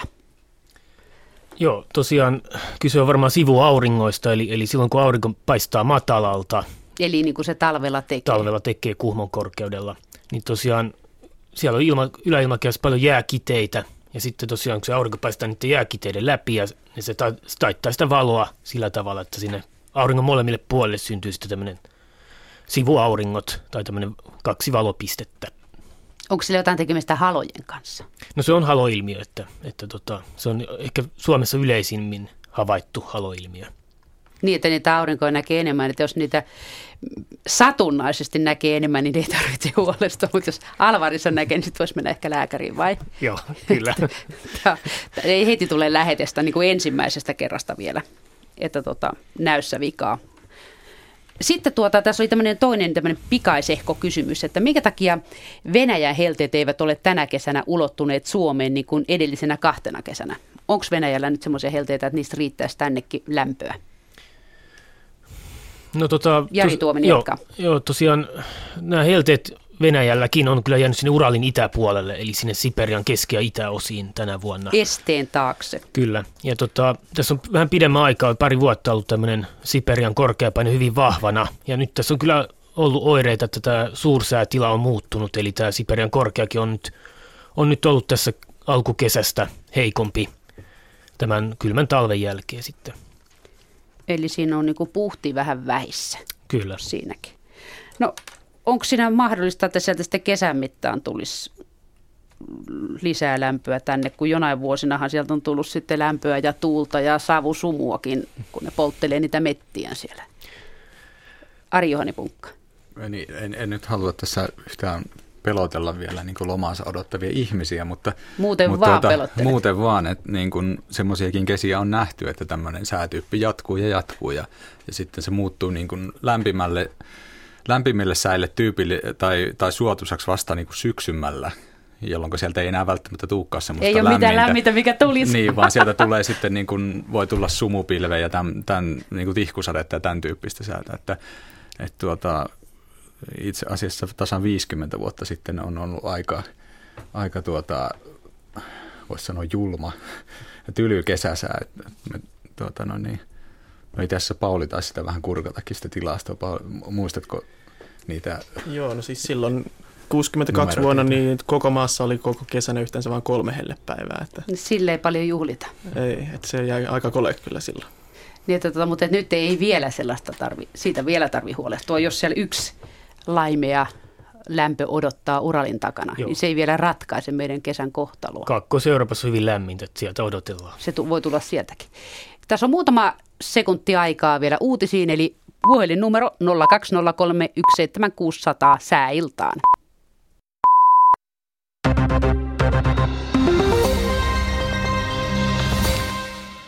Lentoyhtiö Air Finland on lopettanut yllättäen toimintaansa. Kaikki Air Finlandin lennot on peruttu ja yhtiö kertoo jättävänsä konkurssihakemuksen. Lentoyhtiö kertoo nettisivuillaan olevansa syvästi pahoillaan asiakkaille aiheuttu, aiheutuvasta harmista. Asiasta kertoi ensimmäisenä STT. STT mukaan lomakohteissa on tällä hetkellä noin tuhat Air Finlandin asiakasta. Konkurssiin ajautuneiden lentoyhtiöiden korvaukset matkansa jo maksaneille viivästyvät usein jopa vuosia – Sadat suomalaiset odottavat korvauksia lentolipuista muun muassa alkuvuonna konkurssiin menneeltä espanjalaiselta Span Airilta. Kuluttajaviranomaisten mukaan korvauksia ei välttämättä saa ollenkaan. Viranomaiset suosittavat lentolippujen maksamis- maksamista luottokortilla, jolloin palautuksen saa luottokorttiyhtiöltä. Teräskonserni FN Steel on keskeyttänyt tehtaidensa toiminnan Suomessa. Yhtiön tehtailla saaressa ja Hangossa on yhteensä 4500 työntekijää. Tämän lisäksi eri alihankkijoilla on ollut noin 200 työntekijää tehtailla.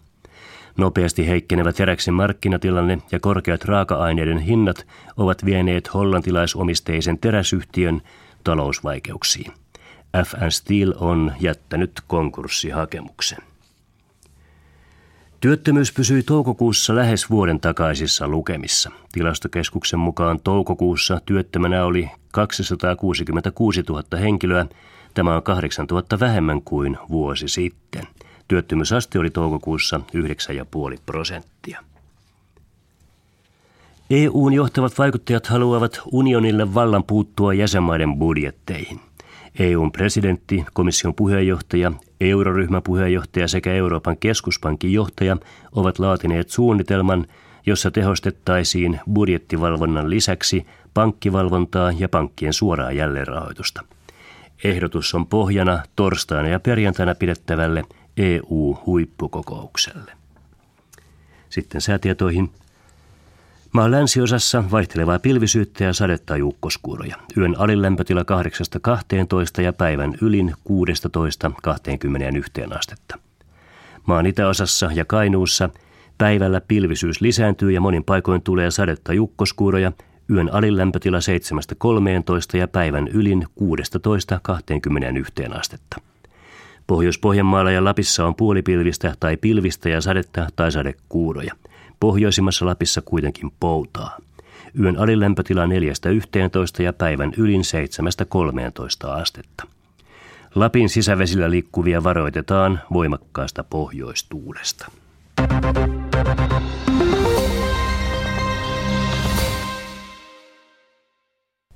Vuoro on Urheiluradio ja Maija Kautto.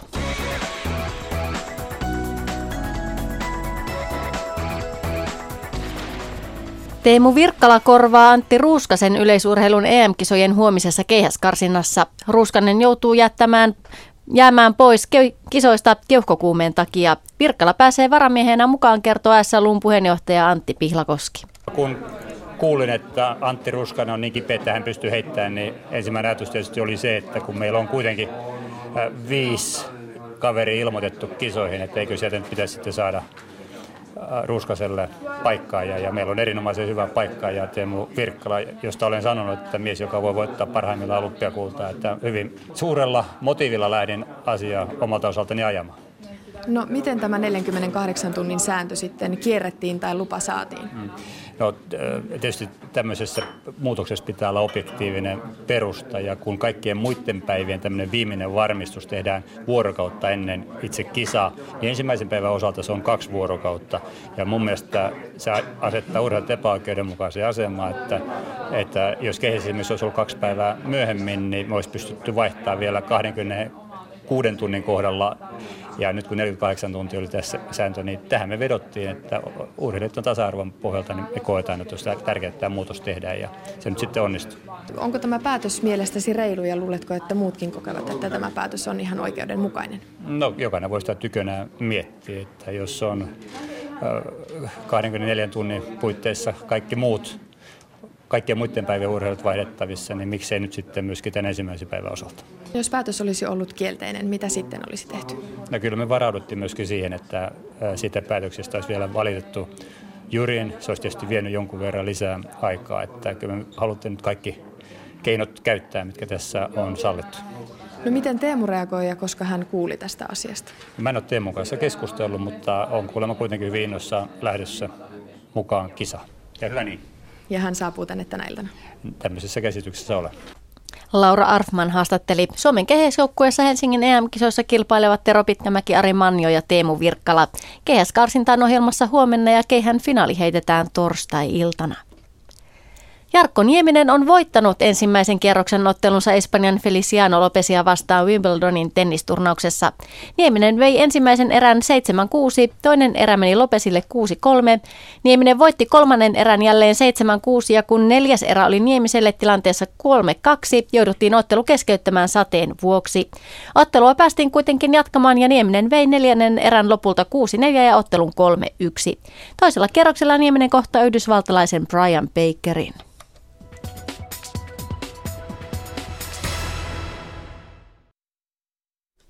Ja oikein hyvää iltaa täältä Radio Suomen kesäsääillasta. Studiossa täällä kuulijoiden kysymy- kuuntelijoiden kysymyksiin ovat vastaamassa meteorologit Rio, jossa ovat mukana Pauli Jokinen, Jari Tuovinen ja Ari-Juhani Punkka ja minä olen Leena Mattila. Meillä on tässä ensimmäisenä sähköpostikysymys, joka koskee sitä, että mihin on juhannushelteet hävinneet. 60- ja 70-luvulla, kun ilmasto oli vielä kylmä, lähes joka toinen juhannus oli helteinen ja juhannuksen edellä oli tavallisesti pitkä ja kuiva ja usein helteinen jakso. En puhu nyt Helsingin Kaisaniemestä. Ja 80-luvulla helteet vähenivät ja viimeis, viimeksi oli hellettä vuonna 1999. Lisäksi kesäkuun sademäärä on kasvanut huomattavasti. Kun ennen yli 50 millin kuukausisade oli harvinainen, niin tämä kesäkuu on jo viides tällä vuosituhannella, kun sadetta täällä Klaukkalassa on saatu yli 100 milliä. No mitä siihen sanotte? Ja kuka sanoo ekana? Tipsahti puheenvuoro Pauli Jokiselle. Joo. Joo, tosiaan kesäkuu on jo siitä jännä, jännä kuukausi, että tässä 2000-luvulla on aika monta kesäkuuta osunut semmoista, jotka on ollut vähän niin kuin tavanomaista viileämpiä. ja myöskin sateisempia. Että, että se on kyllä ihan, ihan tilastoista havaitaan kyllä se sama ilmiö, että tässä nyt ei oikein, oikein ole suotuisia kesäsäitä nyt hirveän monta osunut, osunut kesäkuulle. Tosi viime vuonna kyllä oli sitten niitä 30 helteitäkin siinä heti kesäkuun aluksi, mutta näihin juhannushelteisiin vielä jo sen verran, että nehän ei itsessään ole tosiaan joka vuotisia. Että Lapissakin Tämä ehkä, sanokin joka toinen. Joo, Lapissa ehkä joku, koska kerran kymmenessä vuodessa etelämpänä sitten vähän, vähän useammin, mutta tosiaan, että tässä on kesäkuussa tapahtunut semmoinen pieni notkahdus lämpötilossa, että kaikki muut kuukaudet on kyllä lämmenneet tässä, tässä tota, vuosikymmenen varrella, mutta kesäkuu on, on sinnitellyt sitten siinä, että se on niin itsepintainen kuukausi, että ei ole, ei ole suostunut sitä lämpenemään. Ja siinä voi olla aika monta tekijää ja kaikkia niitä ei varmaan tunnetakaan, mutta siinä voi olla vähän tämmöisiä ilmiöitä, että että kuitenkin kesäkuussa ollaan vaihtumassa niin kuin, tavallaan siihen juuri sen lämpimämpään ilmamassaan, että siinä ollaan yleensä Suomessa tämmöisessä muutosvyöhykkeessä kuitenkin kesäkuun aikana, että jos siinä tapahtuu pieniäkin muutoksia tässä matalapaineiden reitissä, niin se sitten saattaa johtaa juuri tähän, että, että on sitten sateisempaa ja vähän koleampaa, mutta että siinä on varmaan monta tekijää taustalla, mutta tämä matalapaineiden reitti voi olla kyllä yksi, yksi syy siihen, että minkä takia tässä nyt ei niin, niin usein tämmöisiä oikein kunnon helteisiä kesäkuita ollut. No liittyykö tämä samaan helteettömyyteen se, että teidän firmasta lupaillaan Savukoskelle, Sallaan ja Inariin räntäsadetta jopa lunta keskiviikon ja torstain välisenä yönä, eli tässä ihan niin kuin lähituntumassa. Ja torstai-aamunakin voi olla lunta tai räntää. Teidän jo. putiikista meteorologi Ari Mustala tämmöistä piruja maalailee seinille. Siinä on jo pieni mahdollisuus tosiaan, että jossakin siellä pohjoisessa Lapin itäosissa saattaa kyllä ainakin tuntureilla sitten tulla jotakin lumi- tai räntäkuuroja.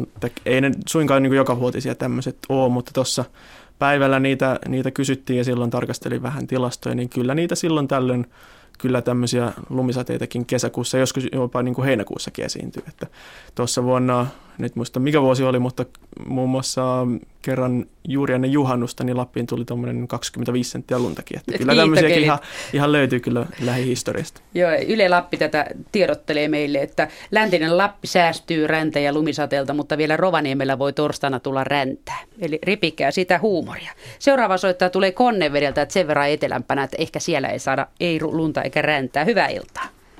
Hyvää iltaa. Ja teillä oli kysyttävää säistä. Kyllä, kysyttävää on kovasti. No niin, ei muuta kuin kysymään vaan.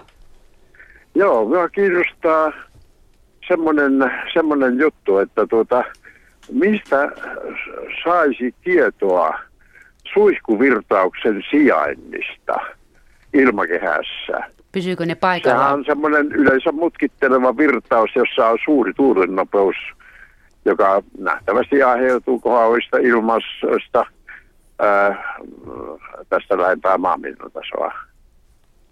Eli kenellä täällä nousi ekana sormi pystyy?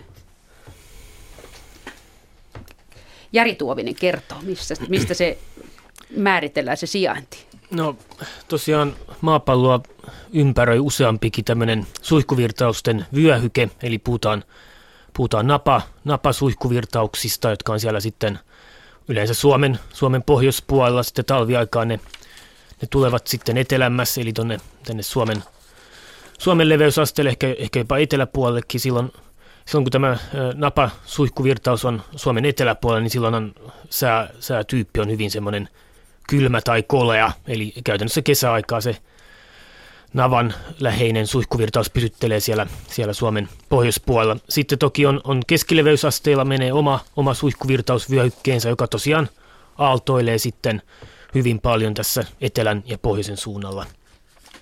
Ja sitten tosiaan vielä tropiikissa, tropiikin lähellä hepoasteella, eli tuolla noin 20 leveyspiirin tienoilla löytyy sitten tämmöinen kolmas, kolmas varsinainen suihkuvirtausvyöhyke. Ja tosiaan, jos, jos niitä nyt netistä, netistä haluaa katsoa, niin kyllä siellä, siellä näitä sivustoja löytyy jonkin verran, että siellä ehkä joutuu vähän kaivamaan, kaivamaan tämmöisiä, tämmöisiä tota, itse en varsinaisesti tiedä näitä niin kuin, niin kuin reaaliaikaisia semmoisia mittaus, mittaustietoja, että mistä niitä löytyy, mutta kyllä ennusteita löytyy aika, aika, aika helpostikin netistä. Että, että tota... Joo, mä olen nimittäin pyrkinyt siellä selvittämään sitä tietopohjaa näistä, näiltä lentoasemilta, joilla kyllä on tieto, mutta he eivät tallennu sitä tietoa. Ja sitten myöskin tästä ilmatieteen laitokselta on kysynyt, ei heillä ole mitään tietoa siitä – Ja tuota, kuitenkin tämähän siis juuri keskileveyksien suihkuvirtaus on meidän ilmaston kannalta ja säätilojen kannalta sikäli merkittävä, että sen sijaintihan näyttää ohjaavan matalapaineiden reittejä.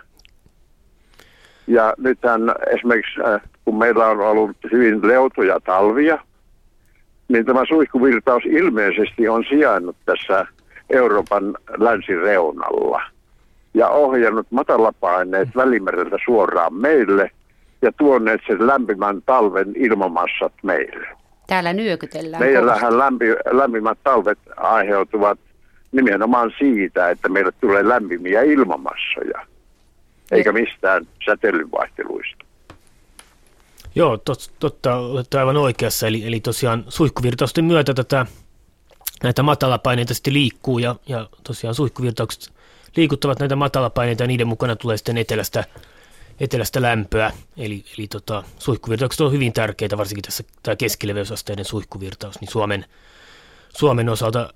No viime kesinä, jos, jos muistellaan näitä helle, oikein helte, helle kuuma kesiä, niin, tota, niin siinähän syntyi sitten tämän, tähän suihkuvirtauskenttään semmoinen, puhutaan omega-muotoisesta korkeapaineesta, eli semmoinen sulkukorkea paine. Eli tota, tämä suihkuvirtaus sitten kiersi kiersi tämmöisen korkeapaineen alueen sitten ympäri, eli, eli kiersi Joo, iso, eli silloin tapahtui rintama oikeneminen ja erillisen saarekkeen muodostuminen. Kyllä, ja se, se tosiaan voi, voi olla hyvinkin kestävä rakenne sitten, Kyllä, sitten kesäaikaan.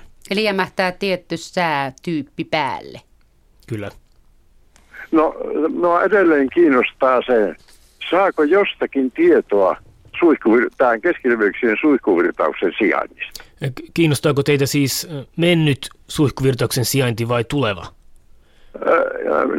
Nimenomaan mennyt, sanotaan päivittäistilanne. Mä oon kerran nähnyt säätiedotuksessa televisiossa kartan, jossa näytettiin suihkuvirtauksen sijainti. Se mutkitteli silloin huippuvuorelta Välimerelle.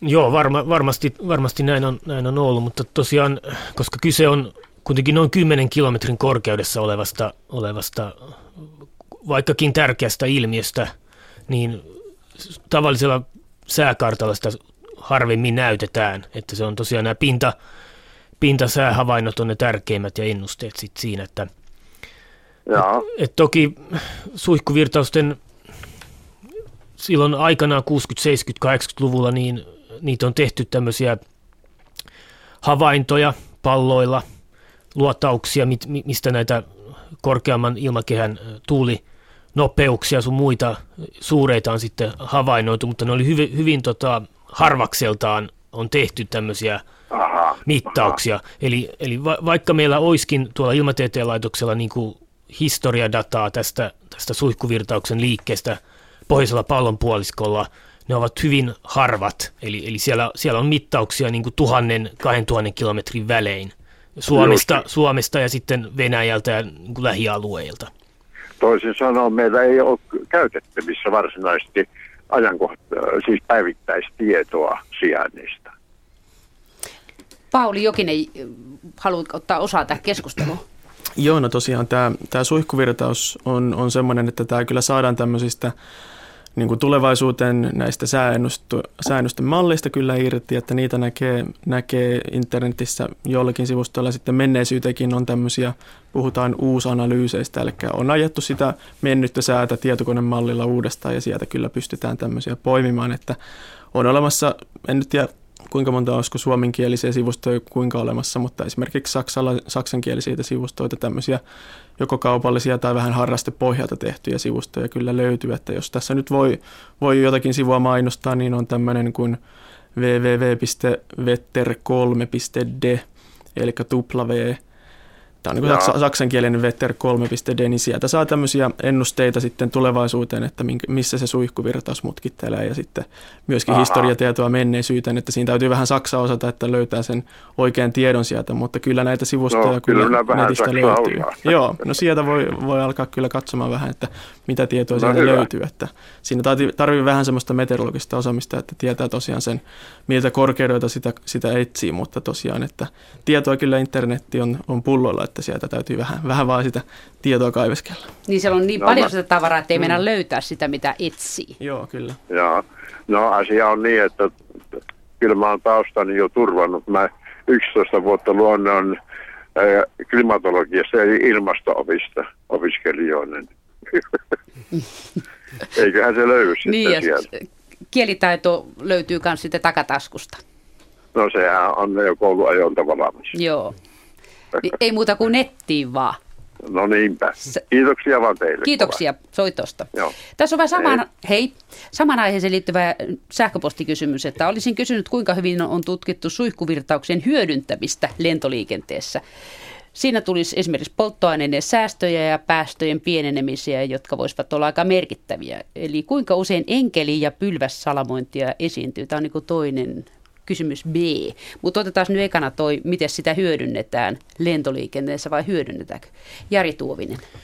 Joo, tosiaan hyvinkin paljon hyödynnetään tänä päivänä lentoliikenteessä. Eli keskimäärin, kun täältä Euroopasta lähdetään tuonne lännen suuntaan, eli Pohjois-Amerikkaan, niin silloin, silloin nämä suihkuvirtaukset, jotka kiertää maapalloa, niin keskimäärin tulevat sitten vastaan, eli aiheuttavat vastatuulta. Ja sitten jos täältä Euroopasta lähdetään tuonne kohti Aasiaa, niin täällä on myötätuulta, eli, eli koneet sitten pääsee hyödyntämään näitä, näitä tuulia. No, no kovimpiin tuuliin, su, voimakkaimpiin suihkuvirtausten keskelle ei, ei koneella yleensä mennä. Ei kannata mennä Joo. kokeilemaan sitä energiansäästöä. Joo, ei, eli, eli tosiaan niissä on, niissä on hyvin voimakasta turbulenssia saattaa esiintyä ja tota, sitä ei tosiaan hyödynnetä kauheasti, mutta tota, siis koneet säästää huomattavasti, jopa, jopa parikymmentä prosenttia Ne tulee nopeammin Joo, ja si- Amerikoista tänne kuin joo, toisinpäin. Joo, ja siis tosiaan Joo. moottoritehoja pystytään laskemaan siinä, siinä myötätuulen osalta hyvin paljonkin. Että. Liittyykö se tuohon suihkuvirtauksiin justiinsa, että jos lentää täältä Amerikoihin, niin mennään aika lailla pohjoisen kautta mutka. Islanti näkyy ja Grönlannin etelälaidan yli ja sitten sieltä Kanada ja Jenkkilän rannikkoa alas. Väistetään niitä. No väistetään ja väistetään, mutta se on yleinen... Siis väistetään vastatuulen suihkuvirtauksia. Kyllä. Se on yleinen tota, lentoreitti, lentokanava, mitä pitkin sitten nämä käytännössä kaikki Pohjois-Amerikan ja Euroopan väliset lento, lentoliikenne sitten tapahtuu. Ja tosiaan joskus nämä suihkuvirtaukset on, on niin, niin voimakkaita, varsinkin tässä Grönlannin eteläkädessä, missä on näitä, näitä tota, aika korkeitakin paikkoja, niin nämä voimakkaat tuulet ja suihkuvirtaukset saat, saattaa saada hyvinkin, hyvinkin voimakkaita turbulenssitilanteita aikaiseksi. Ja nä- näistä sitten alueen tai lennon johdo, johdot ja sitten nämä lentosuunnitelmat kyllä kattavat hyvin, hyvin tarkkaan etukäteen, että missä, mikä on se kaikkein hyödyllisin reitti ottaa. Selvä juttu. Täällä on, kun puhuttiin Grönlannin korkeasta maisemista, niin nyt ollaan Levin ty- juurella, eli on sielläkin korkeutta suomalaisittain. Eli Leviltä hyvää iltaa, tai Leville hyvää iltaa. Joo, hyvää iltaa, hyvää iltaa. Tuota, joko se kuuluu sinne päin? Juu, juu. Miten siellä No niin. ilmoja pitelee? No tässä oli vähän sateilee lu- vettä välillä. Ei ja vielä tuota, lunta. paistaa aurinko ja lunta lupasivat ensi viikoksi vähän sitten. Niin se on sen verran länsilappi, että sinne ei tunnu tämän viikon lumet vielä. Ei varmaan, mutta vielä Sodankylästä josta tultiin, niin sinne ne vähän jo pelotteli, että tulisi. Etkö hiihtokelejä odottele kumminkaan? Ei, Ootellaan hiihtokelit talvella sitten. Vasta Aikanaan. päästiin eroon. Joo. Tuota, niin, niin, tosiaan niin me tuossa Ijokivarressa niin Kollajan kylällä niin kaksi vuotta sitten, silloin 2010, niin mä ku- kuva, valokuvasin salamoita. Ja tuota, sillä tavalla valokuvasi, että naps painoi vaan summan mutikassa koko ajan kameran nappia, että se otti niitä kuvia. Ja tuota, niin sitten siinä oli yksi salama, tuli semmoinen, että se oli mm, niin kuin hyvin voimakas sinne, iski sinne joen toiselle puolelle, niin Mäntyharju ja tuota, oli pitkä kestollinen ja sitten sitä keskeltä salamaa kimpos. Sitten, sitten lähti semmoinen kirkas valopallo, eli niin kuin pallosalama, niin sihisevällä äänellä lähti lentämään niin kuin puolikaaressa hyvin hitaasti ja tipahti sinne mettään. Ja se vielä lensi pitkän matkaa sen jälkeen, kun se varsinainen salama oli niin kuin sammunut. Niin tuota, minä en ole kyllä koskaan semmoista aikaisemmin nähnyt, enkä ole pallosalamaa koskaan aikaisemmin nähnyt. Mä en tiedä kyllä, että niitä on sillä samalla seudulla ollut aikaisemminkin. Niin tuota, miten, onko tämä luonnollista ja onko tämä, onko tämä se me- mekanismi, että miten pallosalama syntyy? Tähän vastaa täältä studiosta Pauli Jokinen. Joo, pallosalamat on siinä, siinä mielessä hankala asia, että tiede ei ole niitä pystynyt vielä todistamaan. Että niistähän on kertomuksia ja, ja tarinoita kyllä ihan vuosisatojen takaa, mutta vielä kun sitä ei ole tieteellisesti pystytty todentamaan tai todistamaan, niin tota, vielä nämä tämmöiset teoriat on vielä aika hatari, että miten semmoiset sitten syntyy. Niitä voi olla sitten moniakin eri mekanismeja, mutta yksi, yksi esimerkki nyt tämmöisestä teoriasta olisi semmoinen, että kun ukkospilvestä lähtee se semmoinen tämmöinen esisalama sieltä kohti maata askeltamaan ja, ja tota, sitten kun se saapuu tarpeeksi lähelle maanpintaa, niin sitten täältä maan pinnasta korkeasta kohteesta lähtee sitten tämmöinen vasta esisalama sitten vähän etsimään sitä pilvestä tullutta haaraa, niin sitten, sitten kun nämä löytää toisensa, niin syntyy se pääsalama, mutta sitten kyllä täältä niin kuin, kun on muistakin maan, maan korkeista kohteista sitten lähtenyt sinne tämmöisiä muitakin vasta esisalamia, niin ne osa sitten jää sinne ja, ja tota, ei löydä sitten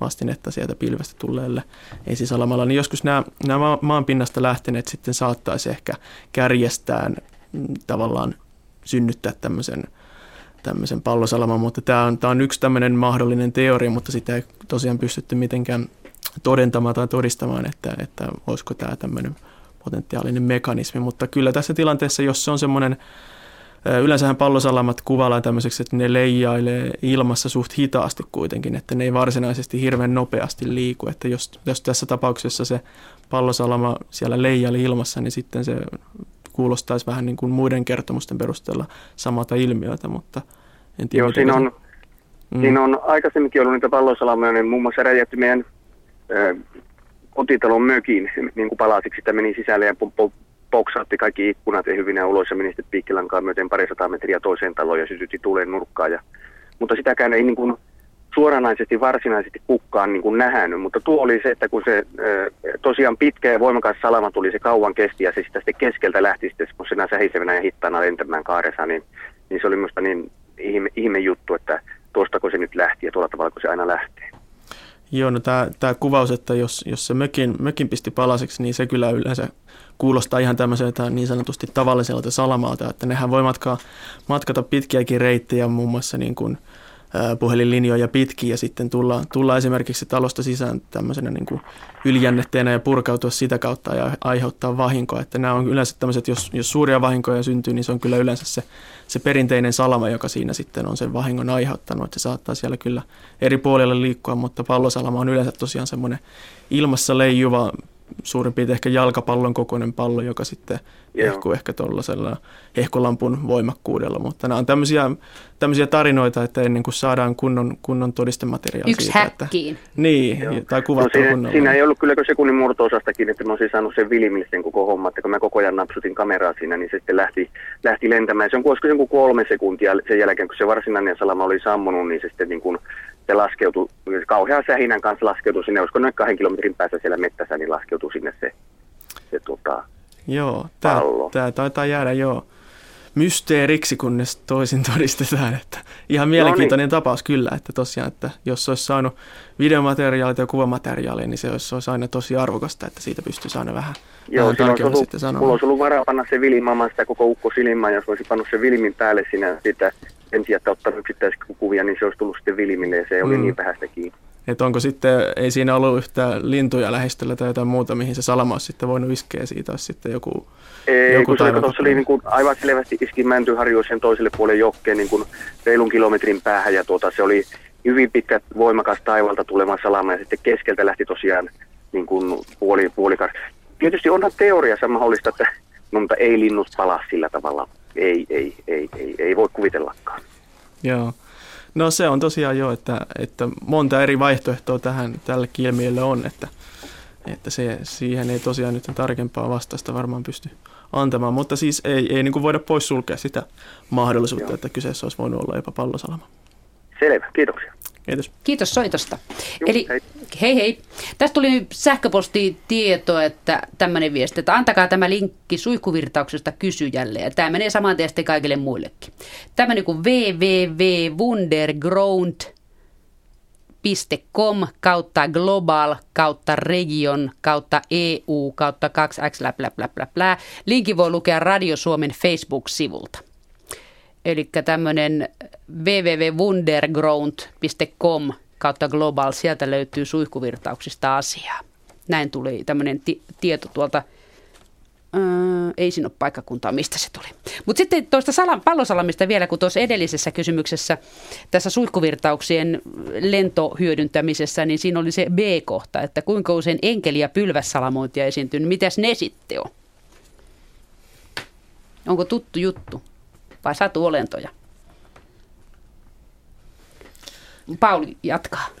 Salamista. Joo, no siis sala, salamoitahan on tosiaan näin meille tutut nämä pilvessä iskevät salamat ja sitten maahan iskevät salamat, mutta sitten on tämmöisiä yläsalamoita, jotka on aika tuore ilmi, että ne ensimmäistä kertaa taidettiin kuvata vasta tuossa 80-luvun lopulla, että ne on semmoisia voimakkaista, voimakkaista ukkospilvistä sitten ylöspäin, ylöspäin iskeviä tämmöisiä voimakkaita salamoita, että niitä on tiedettävästi, tiedettävästi kolmea eri, eri variaatiota ja, ja tota, niitä saattaa esimerkiksi niin kuin avaruus, tuota, avaruudesta nähdä sitten ne astronautit tai sitten jostain korkeasta lento, korkealla lentävistä lentokoneistakin on näitä sitten nähty ja niistä ei oikein hirvittävästi vielä mitään tarkkaa tiedetä niistäkään, että ne on semmoisia tosi lyhytikäisiä ja, ja aika harvinaisia ilmiöitä, mutta kyllä niitä ihan Suomestakin on, on sitten havaittu, että nyt nämä oli nämä suomenkieliset termit, nyt en ole ihan varma, että onko nämä sitten samo, samoja ilmiöitä. Enkelisalama ja pylvässalama.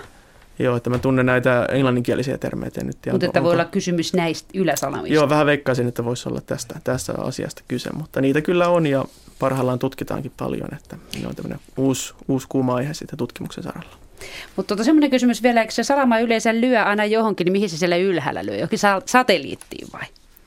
No se tavallaan purkautuu sitten ilmaan, että sieltä lähtee sitten niin näitä... tyhjään. Vähän jo silleen, että sitten kun se tavallaan energia loppuu, niin sitten se jää, hyytyy siihen matkan varrelle, että sinne jää sitten niitä semmoisia haaroja sitten sinne ilmakehään niin sitten erilaisia sitten ja osa sinne jää ja osa sitten saattaa etsiä toisen salaman jossakin lähistöltä, mutta näitä on monta eri vaihtoehtoa, mitä sitten salamalla voi käydä. Huiski tyhjää vaan. Mm. No meillä on seuraava soittaja langalla jonossa, eli Raisiosta. Hyvää iltaa. No Joukomoisella tässä iltaa. Iltaa huomasin tuossa vasta, kun olin kysymyksen jo tehnyt, että puhutaan niin Suomen kesäsäästä, mutta kai tämä nyt on Olisiko teillä vaikka liittyvä, toiselta puolelta maapalloa liittyvä. säästä? Anteeksi? Että onko teillä toisen puolen maapallon säätä?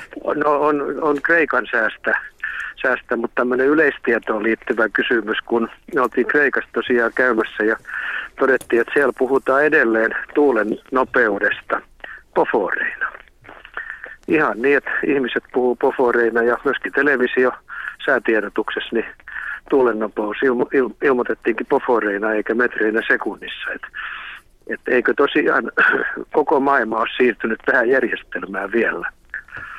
Merisää rakentaja viittaa, kun Jari Tuovinen tuolla ei nyt oikein viittaa, mutta vastaa silti, kun siltä kysytään, että miksi näin Kreikassa?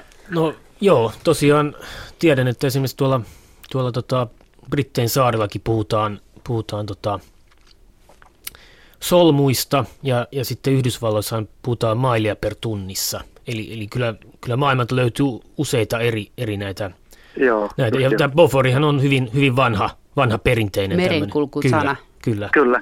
Aika jännä vaan, että Bofori on sitten, kun sitä sovelletaan metreihin sekunnissa, niin, niin siinä ei olekaan tarkkaa lukemaa mitä se tarkoittaa, vaan, vaan tosiaan vaihteluväli on, on oliko se nyt kahdeksan poforia, se oli 17 metristä yli 20 ja, ja sitten joku mentiin 10, niin vaihtelu oli 20 4-30 metriä, jos nyt muistan oikein. Siis Joo. onko se vaan kreikkalainen bofori, mikä on semmoinen vähän noin, vai onko se yleismaailmallinen bofori? niin, niin. Joo, kyllä se on, epämääräisyys. Kyllä siinä on tosiaan kyse tästä Bofori-asteikosta, mutta en tiedä juontuuko sitten tästä ihan, ihan tota, kreikkalaisten vanho, hyvin vanhoista perinteistä, että siellä on sitten käytetään edelleen, edelleen tätä Boforia. Se voi hyvin olla, Joo. kyllä. Että ihmisetkin puhuu vallan, vallan Boforeista ja kun yritettiin kysyä, kun ei nyt päässyt googlaamaan heti, niin kysyä sitä, että mitä se tarkoittaa metriä sekunnissa, niin sitten ei ne, ei ne osannut sitä, sitä kertoa. Et meillä oli koko viikko, kun oli, niin oli heidän mukaansa oli yli kahdeksan poforia välillä kymmenenkin pofori oli tuulen, tuulen nopeus. Et se oli aika paljon ja tähän tavallaan liittyy tämä toinen kysymys, että kuinka paljon täytyy tuulen nopeuden olla, että se nappaa vedestä, joka ei vielä lainehdisi, on aika tyyni niin kuin rannan lähellä, mutta tulee tämmöinen hyvin voimakas virtaus ja sitten se jo ottaa vedestä, heittää vettä ilmaa. Tekee niin kuin pyörimyrskyn vedellä. Oikein, oikein niin, että kun se tulee päin, päin kasvoja, niin, niin se on ihan niin kuin rakeita, rakeita siitä tulisi. Et sumuna ilmaan oikein niin, että et, Tuntuu. koko, meren, koko meren pinta, pinta ihan korkealle niin on ihan valkoista, valkoista vesisumua.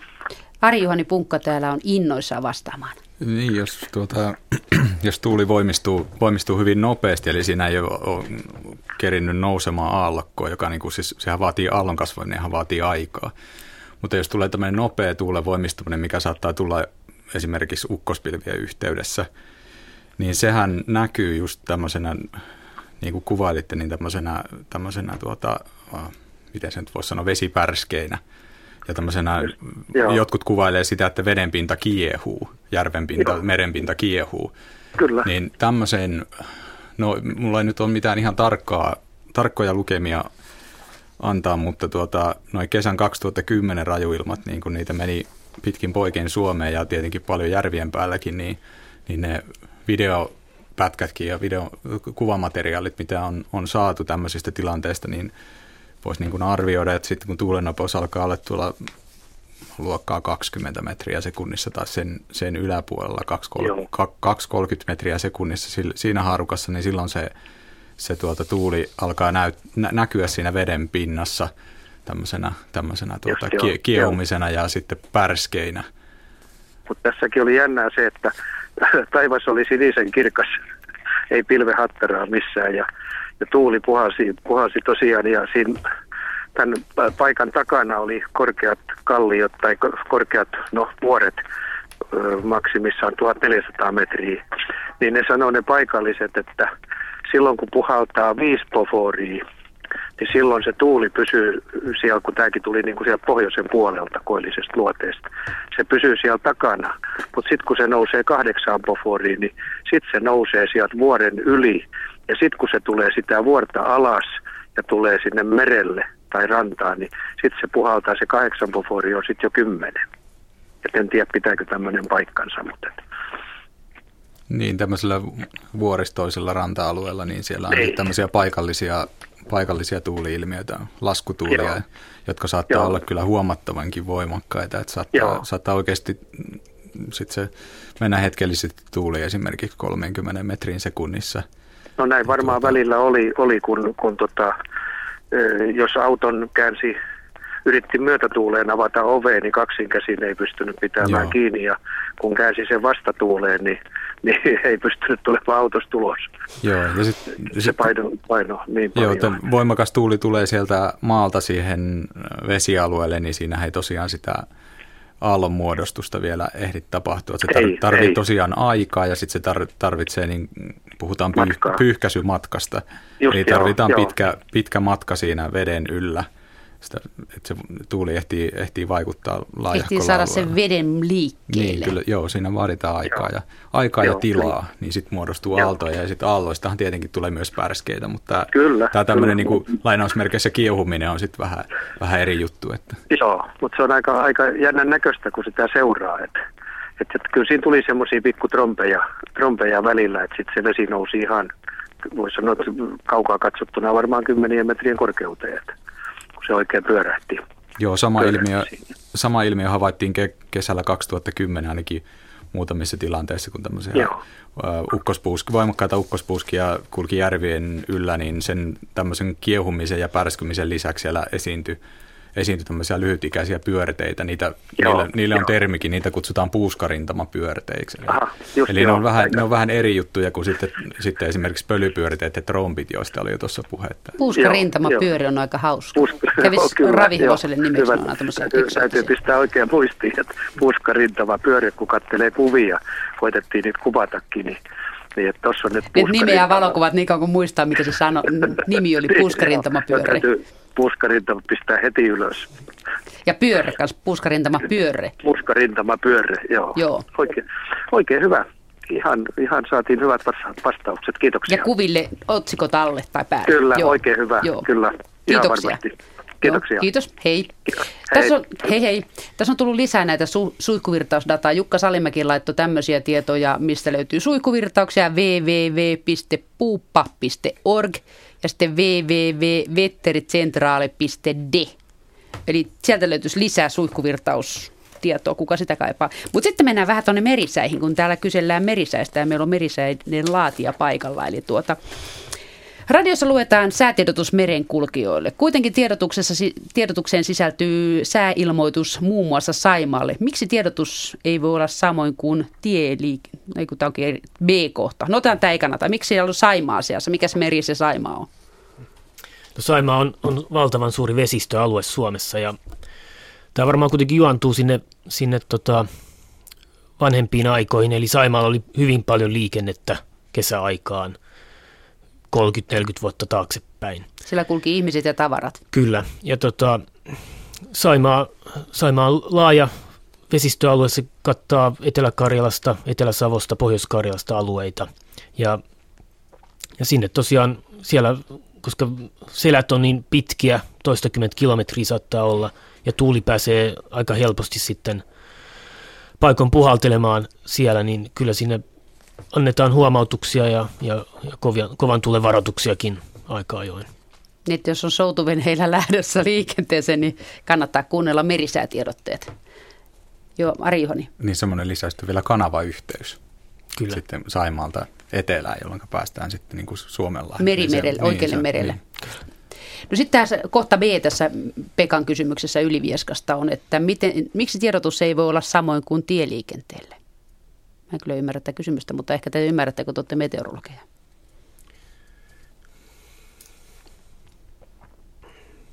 Ja, nyt. No, tieliikenteelle siis talviaika annetaan näitä, näitä huono kelivaroituksia. kelivaroituksia tai erittäin huono kelivaroituksia, mm. mutta, mutta jos Saima nyt antaa sitä huono keli, että tuulee, niin mitä se sitten sanoo kuulijalle? Siitä ei tule hullu niin, vai? Että tota, kyllä se, siis se varoitusluokka, eli onko se navakkaa tuulta, tuulta tai kovaa tuulta, niin kyllä, kyllä se on niin se selkein kuulijalle sitten, vaikka se itse numeroarvo ei välttämättä sanokaan sitten mitään. Niin se, että Mutta in... voi verrata edelliseen kertaan, kun siellä oli 5 Kyllä. tai 30 metriä Ilman sekunnissa, muuta. että Ilman se muuta. vaikutti. Joo. Meillä on seuraava soittaja langalla, eli Vesannolta Seppo Jalkanen, hyvää iltapäivää. No, tai ilta, iltaa, iltaa jo oikeastaan tähän aikaan. No niin, iltapäivää. Samoin, kiitos.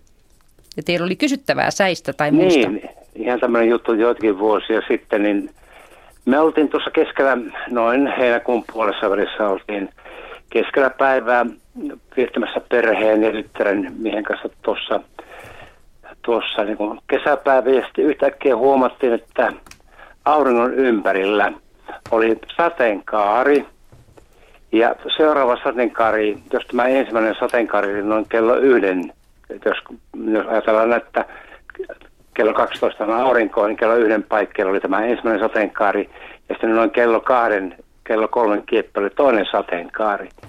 Ja silloin ei ollut ihan täysin sinne taivas, vaan semmoista niin kuin pientä, voisiko sanoa, että miksi tämä nyt voisi sanoa semmoista pientä... Utua. Utua, juuri näin.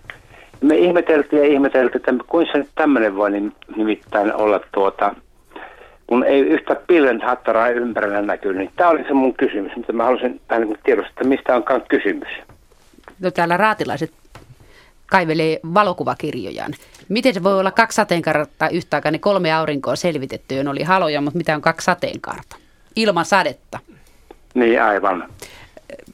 Jari Tuovinen kertoo. No kyllä tässäkin on, on varmasti nyt kyse siis halo, haloilmiöstä, eli, tota, eli tässä on, tässä on tota, auringon ympärille on, aurinko paistaa suhteellisen korkealta ja siellä on jääkiteitä hyvin korkealla ilmassa. Eli nyt tähän sivuaurinkoon verrattuna, eli nythän aurinko siis ei paista matalalta, Eli nämä Joo. sivuauringot ei ole, ei ole mahdollisia silloin. Eli, eli tässä syntyy tämmöinen tyypillinen 22 tai 46 asteen rengas tähän auringon ympäri, joka ei välttämättä ole sitten tämmöinen niin kuin täysin ympyrämuotoinen siinä auringon ympärillä. Eli, eli, eli siellä siis nämä jääkiteet, auringonsäde osuu näihin jääkiteisiin. Eli tosiaan, jos, jos siellä on jotain yläpilveä, jotain tämmöistä kirrus, kirruspilveä havaittavissa, niin helposti muodostuu tämmöisiä, tämmöisiä auringon ympärille tämmöisiä halorenkaita. Joo, mutta se on aika jännä juttu, kun, kun tuota, ei yhtä tämmöistä niin sanottua pilveä näkyy, semmoista pientä, pientä niin kun, ei se mitään sumua ollut, niin kuin äsken tuossa tuli mainittua, vaan, vaan ei yhtä tämmöistä niin sanottua pilveä ollut, näkyy villäkään, ei missään muodossa, niin sitä mä niin että mistä tämmöinen tuli, mutta aika hyvä ja, ja varmaan oikea selvitys sulla oli, kun me nimittäin mietin, että... Täällä on kirjassa meillä... komeita kuvia niistä, kyllä mäkin näen. Ei kun meinaan vaan, että ruvettiin jo miettimättä hetken, onko meillä keskellä päivää näköjä harjo, haroja ja, ja, ja katsottiin toisia, mutta ei. Kaikki Molemmat näki samat. Ei, aivan, neljä henkeä meinaan. Ai, silloin se on monen kertaa todistettu. Kyllä, Paljon kyllä, kyllä, kyllä. Joo, mutta tämä on nimittäin pari-kolme vuotta niin kuin tehnyt mieli soittaa ja kysyä, mutta nyt niin kuin pääsin tähän langalle ihan hyvältä, hyvältä kuulostoi tämä, tämä, tämä selitys tästä, mikä tämä olikaan sitten. Mitä kaikilla on silmät kunnossa ja se oli jääkiteestä heijastuva halo. Yes, mutta mä, mä kysyn seuraavalla asiantuntijalta, että onko tämä niin yleistä tämmöiset tämmöiset näytöt, mitkä niin näkyy tuolla taivaalla tähän aikaan heinäkuussa keskellä päivää, aurinko paistaa, sateenkaaret ympärillä, niin onko tämä ihan normaalia vai, vai tai yleistä tai kuinka? No joo, tosiaan kyllä, sen, kyllä se vaatii hyvin selkeän tilanteen, että, että varmaan joo. nämäkin jääkiteet, jotka siellä sitten on ollut, niin on ollut varmaan, varmaankin yli, yli kymmenes kilometrissä, eli ne ei ole välttämättä muodostanut sen kauhean näkyvää pilveä sinne, sinne sitten niin kuin maasta katsottuna. Mä oon itsekin nähnyt näitä muutaman kerran kesässä, eli, eli kyllä, kyllä näitä esiintyy sitten joitakin kertoja ainakin kesässä. Että No hyvä. No täytyypä tästä asti niin kun sanosta tuo nokka taivasta kohti. Ja Odotella, koska törmää seuraavan kerran. Te mieltä tulee ihan oikein, millä näkyy seuraavan kerran tämmöinen ilmiö sitten. Joo. Mutta ihan hyvä juttu. Kiitoksia Joo. sinne päin teille. Kiitoksia. Täällä kiitos. Ari, kiitos. Ari Juhani Punkka haluaa vielä jatkaa vai? Niin, tilastollisesti taitaa olla kevätkuukaudet ja alkukesä taitaa olla niin kuin parasta aikaa haloilmiöille. Niitä esiintyy silloin. silloin Eli kaikki vaan kyttämään.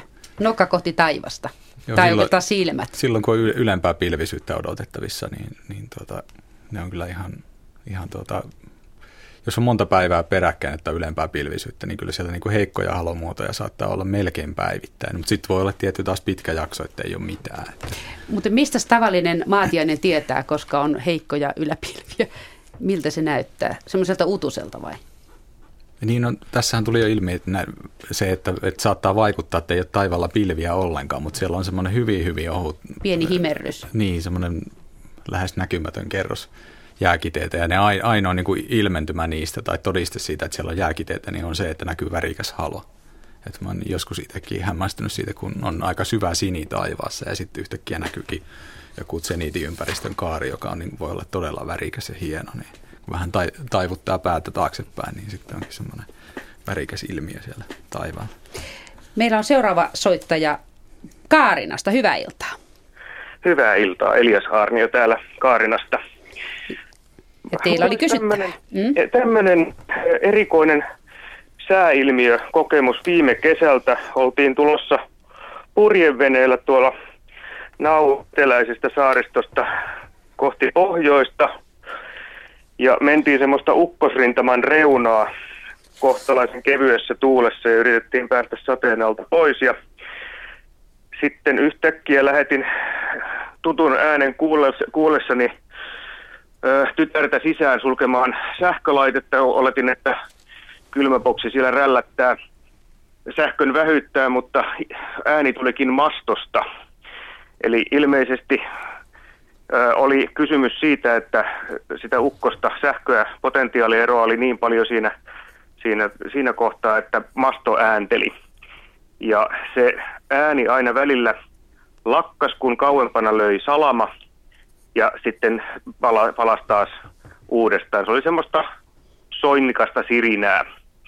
Ja nyt mua kiinnostaa se, että minkälaisia ne jänniteerot tuommoisessa tilanteessa on. Mä oon nähnyt erinäisiä kuvia, kuvia siitä kyllä, että mitä tapahtuu, kun salama lyö veneeseen ja sen viime kesäisen jälkeen on, on kyllä sitten maarituskaapelit vanteista ulkona vastaavassa tilanteessa, mutta kiinnostaisi, että kuinka paljon tuommoisessa 14 metrin mastossa voi olla sitä sitten jänniteeroa verrattuna vedenpintaan, vai miten sitä sitten kuvittelisi sitä mitattavan. Ja sitten toinen asia on se, että onko tämä ilmiö sukua niin sanotulle pyhän elmon tulille, joka on semmoinen merimiesten, merimiesten harvoin näkemä koronapurkausilmiö. Et nämä ilmeisesti molemmat on aika lailla harvinaisia ja, ja tota, sitä kysyisin, että, tuota, että onko nämä, nämä kaksi ilmiötä sukua toisilleen. Täällä tota, laskeutuu hiljaisuus, mutta Ari-Juhani Punkka vastaus. Niin nyt valitettavasti ainakaan minä en osaa tuohon jännite-kysymykseen. Teistä ei kukaan sen verran sähkömies. Kysymyksen en osaa nyt, niin kuin volttimääriä en osaa nyt sanoa tässä, mutta, mutta kuitenkin sen verran, että et epäilisin, että jos, jos se jännite olisi siinä voimistunut, niin sitten varmaan jossain vaiheessa niitä elmontulia olisi siinä alkanut näkyä. Eli, eli epäilin kyllä, että siinä on ollut otollinen tilanne niille, niille elmontulille, mutta tuota ei ole ehkä ollut vielä, vielä riittävän voimakas se tilanne siinä. Et tuota, kyllä siinä selvästi niin kuin todella suuressa vaarassa se, se tuota, vene on ollut siinä. Että, Sirinät on enteilet pahaa. Joo, se vaan just toi kertoo siitä, että kun salama iskee se ääni lakkaa ja sitten vähän ajan, ajan tuota, päästä alkaa kuulla uudestaan, niin sitten voi sanoa, että se tilanne, on, niin, se tilanne on latautunut uudelleen ja, ja taas on niin kuin suuri riski. Et sit, jos ollaan, jos ollaan tuota, sit maalla ja jossain maastossa menossa, niin sitten yksi, yksi ilmentymä, mikä sitten saattaa jo, jo, joskus osua kohdalle, niin on siis se, että, että nousee hiukset pystyyn ja se on kanssa semmoinen vaaran merkki, että, et tuota, vaikka se niin hauskalta näyttääkin ja saattaa tuntua, niin mielestä. silloin ei oikeasti, se ei ole kyllä naurun paikka. Et on... Siellä veneen istumalaatikossa itse asiassa kävi juuri näin, että hiukset nousi pystyyn ja, ja tuota, se oli kyllä melko semmoinen jäätävä kokemus juuri sen takia, kun se helppo ratkaisu olisi se, että rantaan turvaan. Mutta jos se ranta sattuu olemaan kolmen kilometrin päässä, niin siinä ei paljon vaihtoehtoja ole, että et tämän jälkeen mulla ainakin on maarituskaapelit kyllä veneessä mukana. Joo, juuri näin. Et, mulla ei ole itselle käynyt koskaan niin, vaikka tuolla paljon niin kuin kesäisin liikuskelenkin ukkospilvien läheisyydessä, että olisi hiukset noussut pystyyn, mutta tuota, mutta, mutta, mutta ehkä, koko... ehkä hiukset on noussut pystyyn vaan niin kuin kuvainnollisesti tähän mennessä, ei vielä konkreettisesti, enkä kyllä toivo, että semmoiseen tilanteeseen joudun, koska siinä on silloin ihan oikeasti vaarassa. Mutta kertoisiko joku näin maakravulle, mitä on pyhän elmon tulet?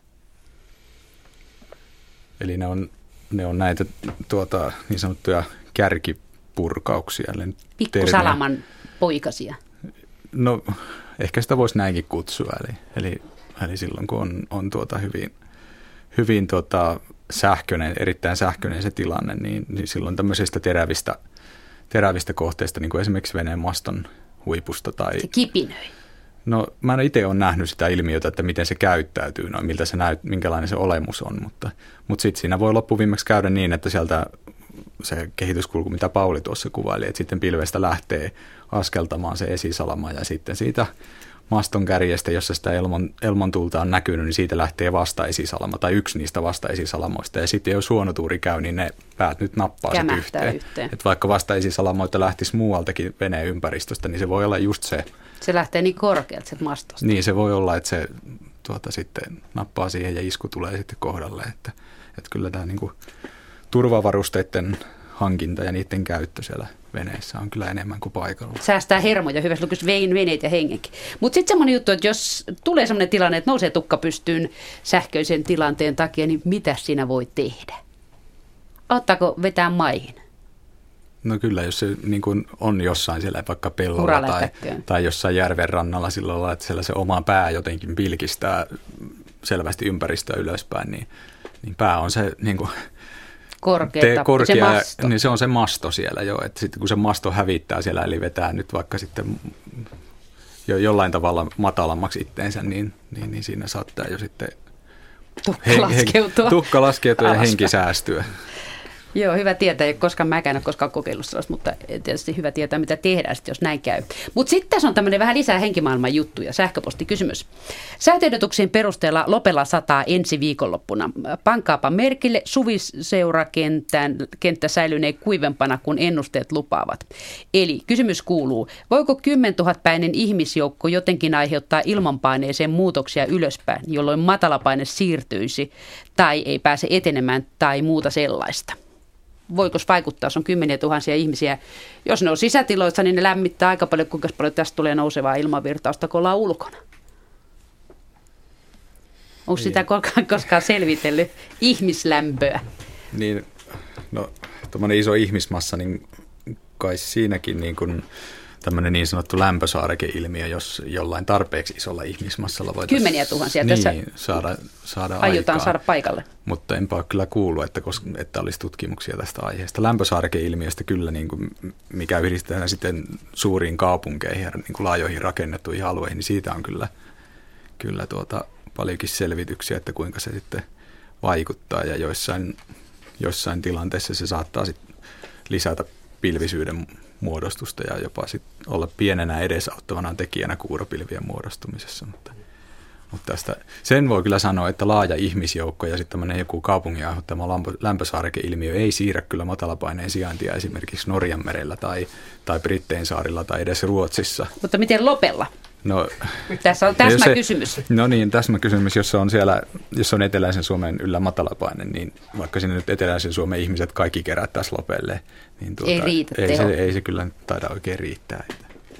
Joo, mutta nähtäväksi jää, että kaikki pistää nyt merkille, että pitää seurata tilannetta, säi- säilyykö siellä niin kuin suviseurakenttä kuivempana. Sitten, sitten on Ylistarolta vielä yksi soittaja, ehtii mukaan. Hyvää iltapäivää.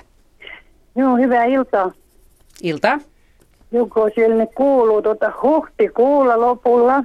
Joo. Olimme ulkona, niin näimme semmoisen, tuota, niin ko- kokimme sellaisen asian, että satoi jääkiteitä. Me saimme niin kuin käteen ne, mutta se niin kuin suli, suli saman tien, mutta ihan niin kuin harmaata. Ja se oli tuota, niin ei näkynyt pilviä missään. Ja sitten se kesti noin kolmesta viiva viiteen minuuttiin.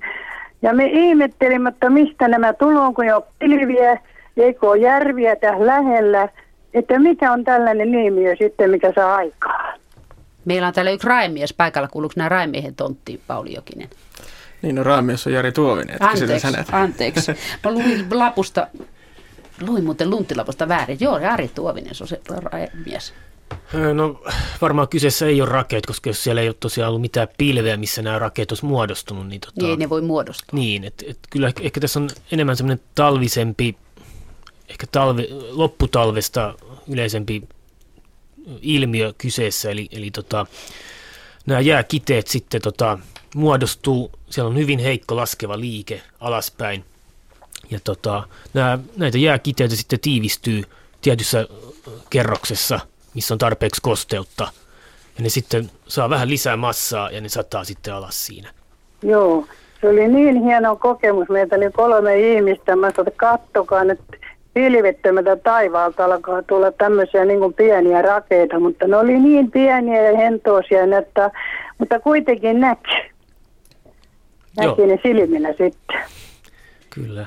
Ja sitten varmaan se aiheuttaa semmoista hentoa ääntä semmoista, että siellä niinku tosiaan, Pikkusen niin kuin sellainen, niin kuin, niin kuin joskus on sateen edellä kesällä, niin pikkuinen sellainen hentoinen tuuli tuli ja, ja tuota, sellainen, sellainen tunne, että mistä tulee, nuota kun ei pilviä ole ja me ihmettelimme, että, että onko tällaistakin olemassa.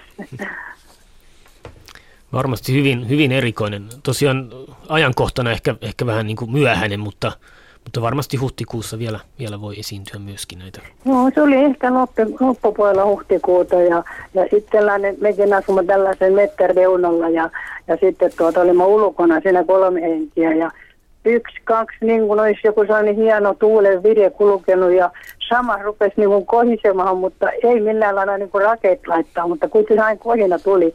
Aivan sellainen hieno tunne oli. Kyllä. Eli siinä oli hieno kokemus, joka tuli tälleen todistettu, että tosi on. Tosi on, joo. Meitä kolme katsoo sitä tosi oli. Ja kiitos kun pääsin läpi Oikein hienoa sitä teille. No kiitos teille soitosta. Kiitos. Joo. Hei. Hei, hei. Tässä olisi yksi tämmöinen kysymys, mitä, tai siis näitä on ollut useampia, kun puhutaan säätiedotteessa Itä- ja Länsi-Suomesta, niin sitten tämä soi kysyjä sähköpostikyselyssä oli, asuu Itä-Vantaalla, joten se ei tiedä kuuluuko se Itä- vai Länteen. Että olisiko liikaa pyydetty, jos asian saisi tarkennuksen. Eli tuota, kun säätiedotukset puhuu Itä- ja Länsi-Suomesta, niin missä sitten keskellä Suomea asujat? Onko ne Itä- vai Läntä? Ajatellaan ne vaikka Jyväskylä, Vantaa linjoilla, niin kummassa ne katsovat asuvansa? No vantaalaiset ja jyväskyläläiset molemmat kuuluvat maan länsiosaan, eli, eli tota, länsiosan säätiedotteita kannattaa seurata, varsinkin jos tuuli käy lännen lounaan puolelta. Että toki tässä jo aikaisemmin tuli esille semmoinen, semmoinen juttu, että jos, jos tuuli tai sateet tulee idästä, niin sitten tosiaan idän, idän näitä ennusteitakin kannattaa hyvin tarkkaan tutkiskella. Eli riippuu siitä, mistä suunnasta se seuraava säärintama tai muu ilmaan vaikuttava muuttuja on tulossa. Kyllä. Ja tosiaan meidän ilmatieteen laitoksen sivulla on nämä tarkat jaot, mistä, missä tota, mikäkin maakunta kuuluu mihin alueeseen. Eli sieltä voi käydä tarkastamassa, että missä sitä asuukaan. Kyllä. Tässä vaiheessa kello on paria minuuttia vaille kahdeksan, eli ei ehdi muuta kuin kiittää kaikkia sähköpostin lähettäjiä. Näitä on tässä pinkka lukematta, mutta kun ei ehdi, niin ei ehdi. Ja puhelutakin on vastaanottamatta, mutta kun ei niitäkään ehdi, kun ei kahteen tuntiin kaikki mahdu mitenkään. Mutta ensi kerralla sitten loput pääsevät kyytiin. Tässä oli muutama soittaja, joka sanoi soittaneensa aikaisemmin eikä silloin päässyt, niin ehkä nämä nykyiset, jotka sitten jäivät odottamaan vuoroa, niin pääsevät sitten seuraavalla kerralla mukaan. Ja tällä Radio Suomen kesäsääillasta kiittelen näitä arvovaltaisia meteorologiraatilaisia, Pauli Jokista, Jari Tuovista ja Ari-Juhani Punkkaa ja kaikkia soittajia ja kaikkia sähköpostin lähettäjiä kiitellään tässä myös, koska täällä on todella mielenkiintoisia kysymyksiä. Ja sitten semmoisen ihan tässä itse tempasen viimeis, kun Vaarilla oli aikanaan seinällä ilmanpainemittari, lämpömittari yhdistelmä – Onko semmoisella mitään virkaa? Kesämökillä varmaan monella löytyy. Sitä kopautetaan ohi mennessä ja katsotaan, mitä se sitten sanoo tulevaisuuden säistä. Onko ne ihan leluja? No ne ei ole leluja, jos ne kalibroidaan niin kuin säännöllisin väliajoin, mutta muuten, muuten ne on sitten, ne, niin ne on tapana niin kuin jämähtää tiettyyn asentoon ja sitten ne ei juurikaan siitä enää liikahda, eli, eli ne pitää kalibroida säännöllisin väliajoin. Eli se kopautus ei riitä kalibroida. Se ei riitä. eli se on kuin verenpaine mittari, että se pitää käydä mittauttamassa jossain No missä niitä mittautetaan, tarkistutetaan, säädetään? Niitä voi noiden havaintojen perusteella ainakin säätää syyn. Nyt kun tietää mitatun arvon. Hmm. Eli meillä täällä aika loppuu ja toivotellaan oikein mukavaa illanjatkoa ja kaunista kesää kaikille.